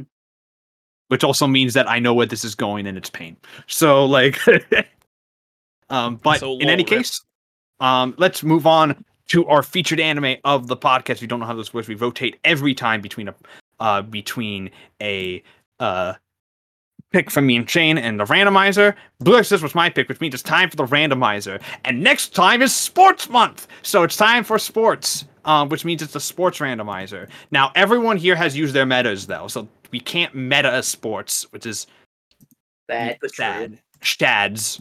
Boom. Um, boo. But we can still. So the so what's a sports randomizer? Well, the well uh the rule is is that sports has to be one of the included genres. So I'll just put that one into for posterity. But we can change literally anything else about this. So what are we doing, guys? What are we doing, folks? Because So- we have no meta, so we have to fucking fandangle some we shit. can't do a meta. However, much like last year when Matt was trying to get Haikyuu, I'm looking for a very particular show. Yeah. Let me just say that the blue lock is real. and I'm aiming for blue lock. Mm-hmm. I am aiming just because I am an asshole, You are a big dick. not Blue Lock. So we have a so a so we have blue lock and not blue lock. That's Um, correct. Well, you know what I'm aiming for? Blue Lock or Chihayafuru. Um, I just Oh yeah, he doesn't get the something sports pick this month this year. So yeah, he kind of has to go for Chihayafuru.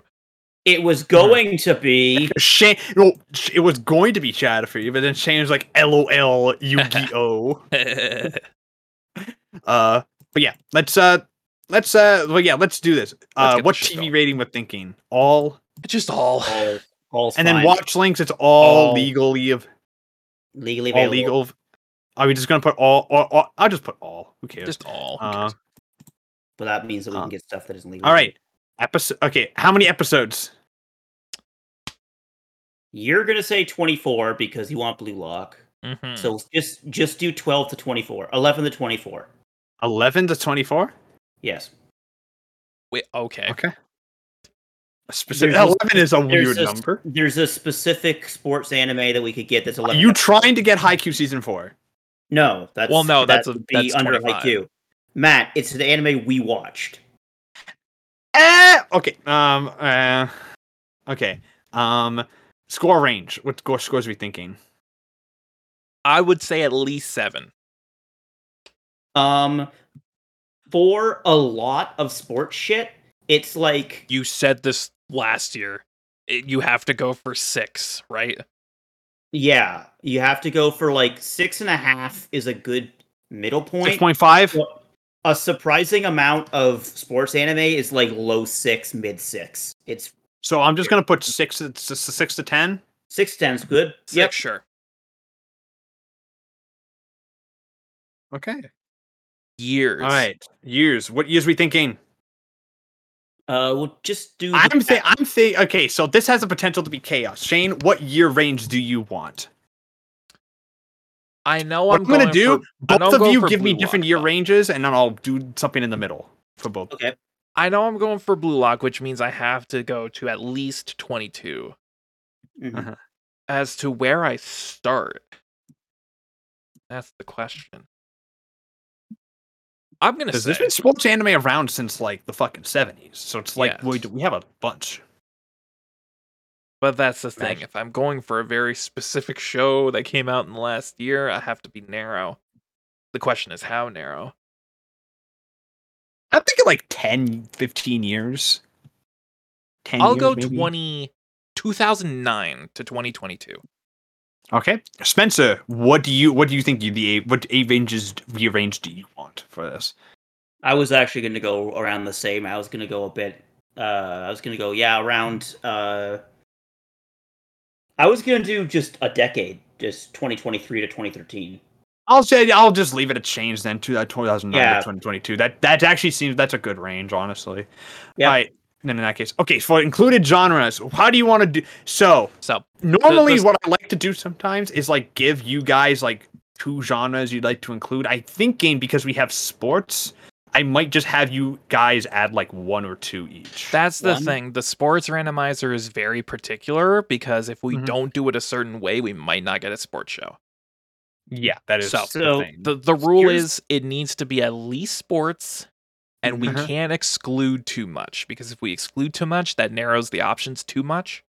Mhm. So here's what I'm going to say to make it so that it's not obviously going to be Blue Lock. I mean, it might Is not. that- There's still like No, 11 yeah, that's warriors there. But yeah, saying- and but trust me, I've actually tried to get Blue Lock. It's actually shockingly difficult to get it. So, But what I'm going to say is we can either do one and one, include one, exclude one Mhm. each, or we can include two if you want and exclude one. that's I was That's fine with me. include one, If include two, and yeah, include two, exclude one. I think And you don't sounds have to good. Yeah. do two if you don't want to. Exactly. You don't have to do. It's like a m- yeah, and you don't even have to exclude if you don't want to either. So yeah, just, exactly. So for inclusion, Spencer, what do you want to include? I would like to include uh, drama, All right. and I would like to include. Um, one second. God damn it! I forgot how important this. Uh, drama, and we'll say school. School. Well, no, that no, not not school. Slice of life. okay. Okay. Shane. I'm gonna go the safe option. I'm gonna include shonen, All right. and that's it. I'm gonna put in an action as well, because a lot, a lot of sports shows are also action sh- are classified as action shows. If you remember, Now, what do we want Um, to exclude? you don't have to exclude anything. Uh, I'm thinking. I know. Okay, so Spencer, what do you want to exclude? I mean, Okay. I just want to do the obvious ones. The Just, ecchi harem. just ecchi and harem, and, and that's it. That's yeah. That's all I, I do. 'Cause Shane, just so Shane, you just want to do ecchi harem, and just that's it. I think that's fine, honestly. Because I don't think there's any sports fucking isekais, so we can keep that in. And if there is, What is, there I'm actually kind of, and if there was, I'm actually kind of curious on how that would work. Honestly, uh, that sounds like an isekai I would actually watch. Um, so yeah, all I- TV ratings, all watch links, 11 to 24 episodes, score range from six to 10, year range from 2009 to 2022, including sports, drama, slice of life, shonen in action, and excluding ecchi and harem. All right, let's Are we see good what to go? get.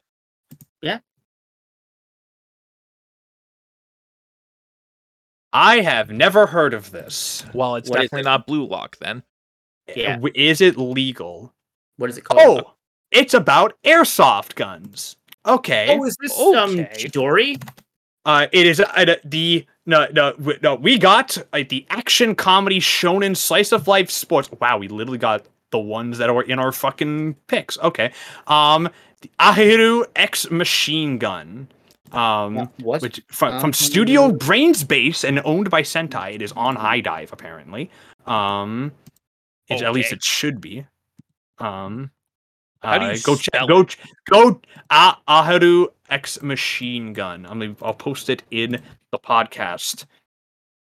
Um. I'm on it. Find out if it's legally available. If it isn't, we'll redo the randomizer. I am on it. It is legally available on. Nope, never mind. I was gonna say it's. Is it not apparently legally available? Hang on, hang No, on. I I'm it. I got it. Shane, check to see if it's owned. According to this, it's owned by Sentai. It is on Crunchyroll. It's on Crunchyroll. Okay, it's legally allowed then. Uh, Hotaru Tachibana has a strong sense of justice and cannot help, just cannot help uh, confronting those who choose to perform malicious acts. Furthermore, Hotaru is actually a girl who likes to disguise herself as a boy. Okay. After hearing rumors that her best friend was tricked by the popular host of a local club, Hotaru seeks to punish the evildoer. Upon arriving at the club, however, she is challenged to a so-called survival game by the host Masamune Matsuoka, where the first person hit by the bullet of a toy gun will lose. After the destructive fight would result in Hotaru's loss, Masamune forces the young boy to join his survival game named Toy Gun Gun in order to repay the cost of damages that he has caused inside of the club. Although she is initially unhappy with this turn of events, Hotaru quickly begins to enjoy what survival games have to offer and is determined to pay off her debt, much to the dismay of Toru Yokimura, the other member of the club. As time goes on, Hotaru begins to develop a close friendship with the rest of the team and hopes to take part in realizing their dream of winning the top combat game, a tournament decided the best survival game team in Japan. This is basically Airsoft. This is basically Oron Airsoft. I'm just It's- realizing this now. Or on Airsoft. So Yep. I don't mean to be a downer, but Yes. because Moe lied to me, it is not legally available, guys. Okay. So That's in that case, do we still want to go it. through and watch it? Anyways, it's it it apparently according to Wikipedia, it is actually st- it's licensed by Sentai. It is legal. It is still Probably licensed and it has a dub out there So- so- somewhere. The thing is that apparently, at least in Canada, it has a mm-hmm. Crunchyroll page with nothing on it, and HIDIVE has the OVA. So they must have gotten removed at some point. I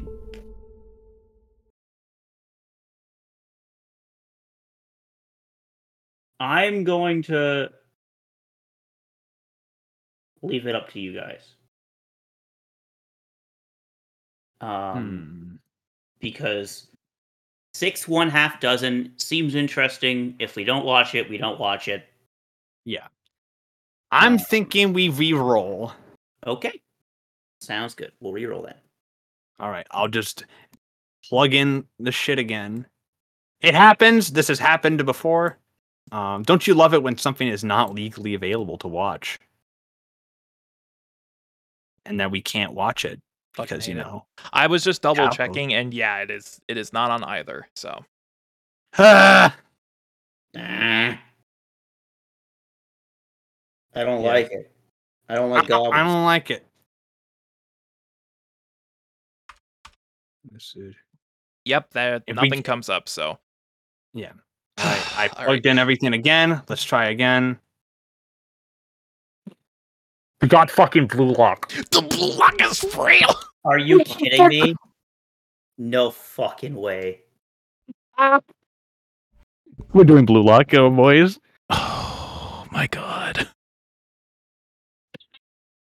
Guys, it's fucking real. Thank you, Alharu X Machine Gun, for not being legally available because you've made all of my dreams fucking come true. I should have fought harder. What do you mean you should have fought harder? The funny should, thing you should have fought like, harder to do the the show fu- regardless of it being the f- legally I was gonna say the funny thing is, I fucking love Blue Lock. I, you just didn't want Shane to win. I just didn't want Shane to win because because Blue Lock is too good. Uh, Jokes on you, I always win, baby. Matt, read the You can synopsis. Yoichi Isagi was mere moments away from scoring a goal that would have sent his high school soccer team to the nationals, but a split second decision to pass the ball to the teammate cost him that reality. Bitter, confused, and disappointed, Isagi wonders if the outcome would have been different if he not made the pass. When the young striker returns home, an invitation from the Japan, Japan, Japan, Japan Football Union awaits him. Through an arbitrary and biased decision-making process, Isagi is one of 300 U-18 strikers selected for a controversial project named Blue Lock. The project's ultimate goal is to turn one of the selected players into the star striker for the Japanese national team. To find the best participant, each diamond in the rough must compete against others in the series of solo and team competitions and rise to the top. Putting aside his ethical objections to the project, Isagi feels compelled to fight his way to the top, even if it means ruthlessly crushing the dreams of of the of 299 aspiring young strikers. Blue Lock is licensed by Crunchyroll and some studio bit. Uh, so let's. So we're doing Blue Lock, boys. We've already seen Blue Lock, so you know I, I I never finished it. you never finished it. You got to finish. I'm it. on. I'm currently on episode nine, so Ooh, Oh, ooh, you haven't even gotten to the good shit yet. I'm fully aware. All right. So I- um, Always win. I'm Matt, aka Legion Rex. You can find me on YouTube at LegionWrex as well as on Twitter at LegionWrex, and also I'm sometimes stream on Twitch once in a blue moon. I might be streaming this upcoming week, by the way, because uh, I re because I just learned that uh, you can't actually finish the fucking cabaret stuff until you you know progress in the story. Um, which fucking I got so yeah, because I got I literally got to the fucking club like the fucking rival battle with Club Moon, but I literally can't do it until like I progress with the story. Um, so oops. Um, rip. um, so I, I guess I, I have to play the game. Ugh. God. Um, but whatever. Uh, whatever. Uh, with me, I'm my co-host Shane Naked, the Bearded One. You can find him on YouTube at Bearded Gaming Network, where you find posts, podcasts, let's plays, unboxings, numerous other stuff. You can also find him on Twitter. Sometimes not as much as he used to, but he's still there retweeting stuff. And then he's also, and then you can also find him on Twitch, where he now streams from every Tuesday and Thursday from seven to ten. Uh, so you can go find him there, where he will be continuing the year of Sonic uh, with Pocket uh, the adventure po- on Tuesday, baby. the Pocket Adventure from the hit game console, the Neo Geo Pocket. Uh, everyone's favorite handheld system. It's crazy because I'm going to be emulating it through my Steam Deck of all things, so it's going to be a fun time, dude.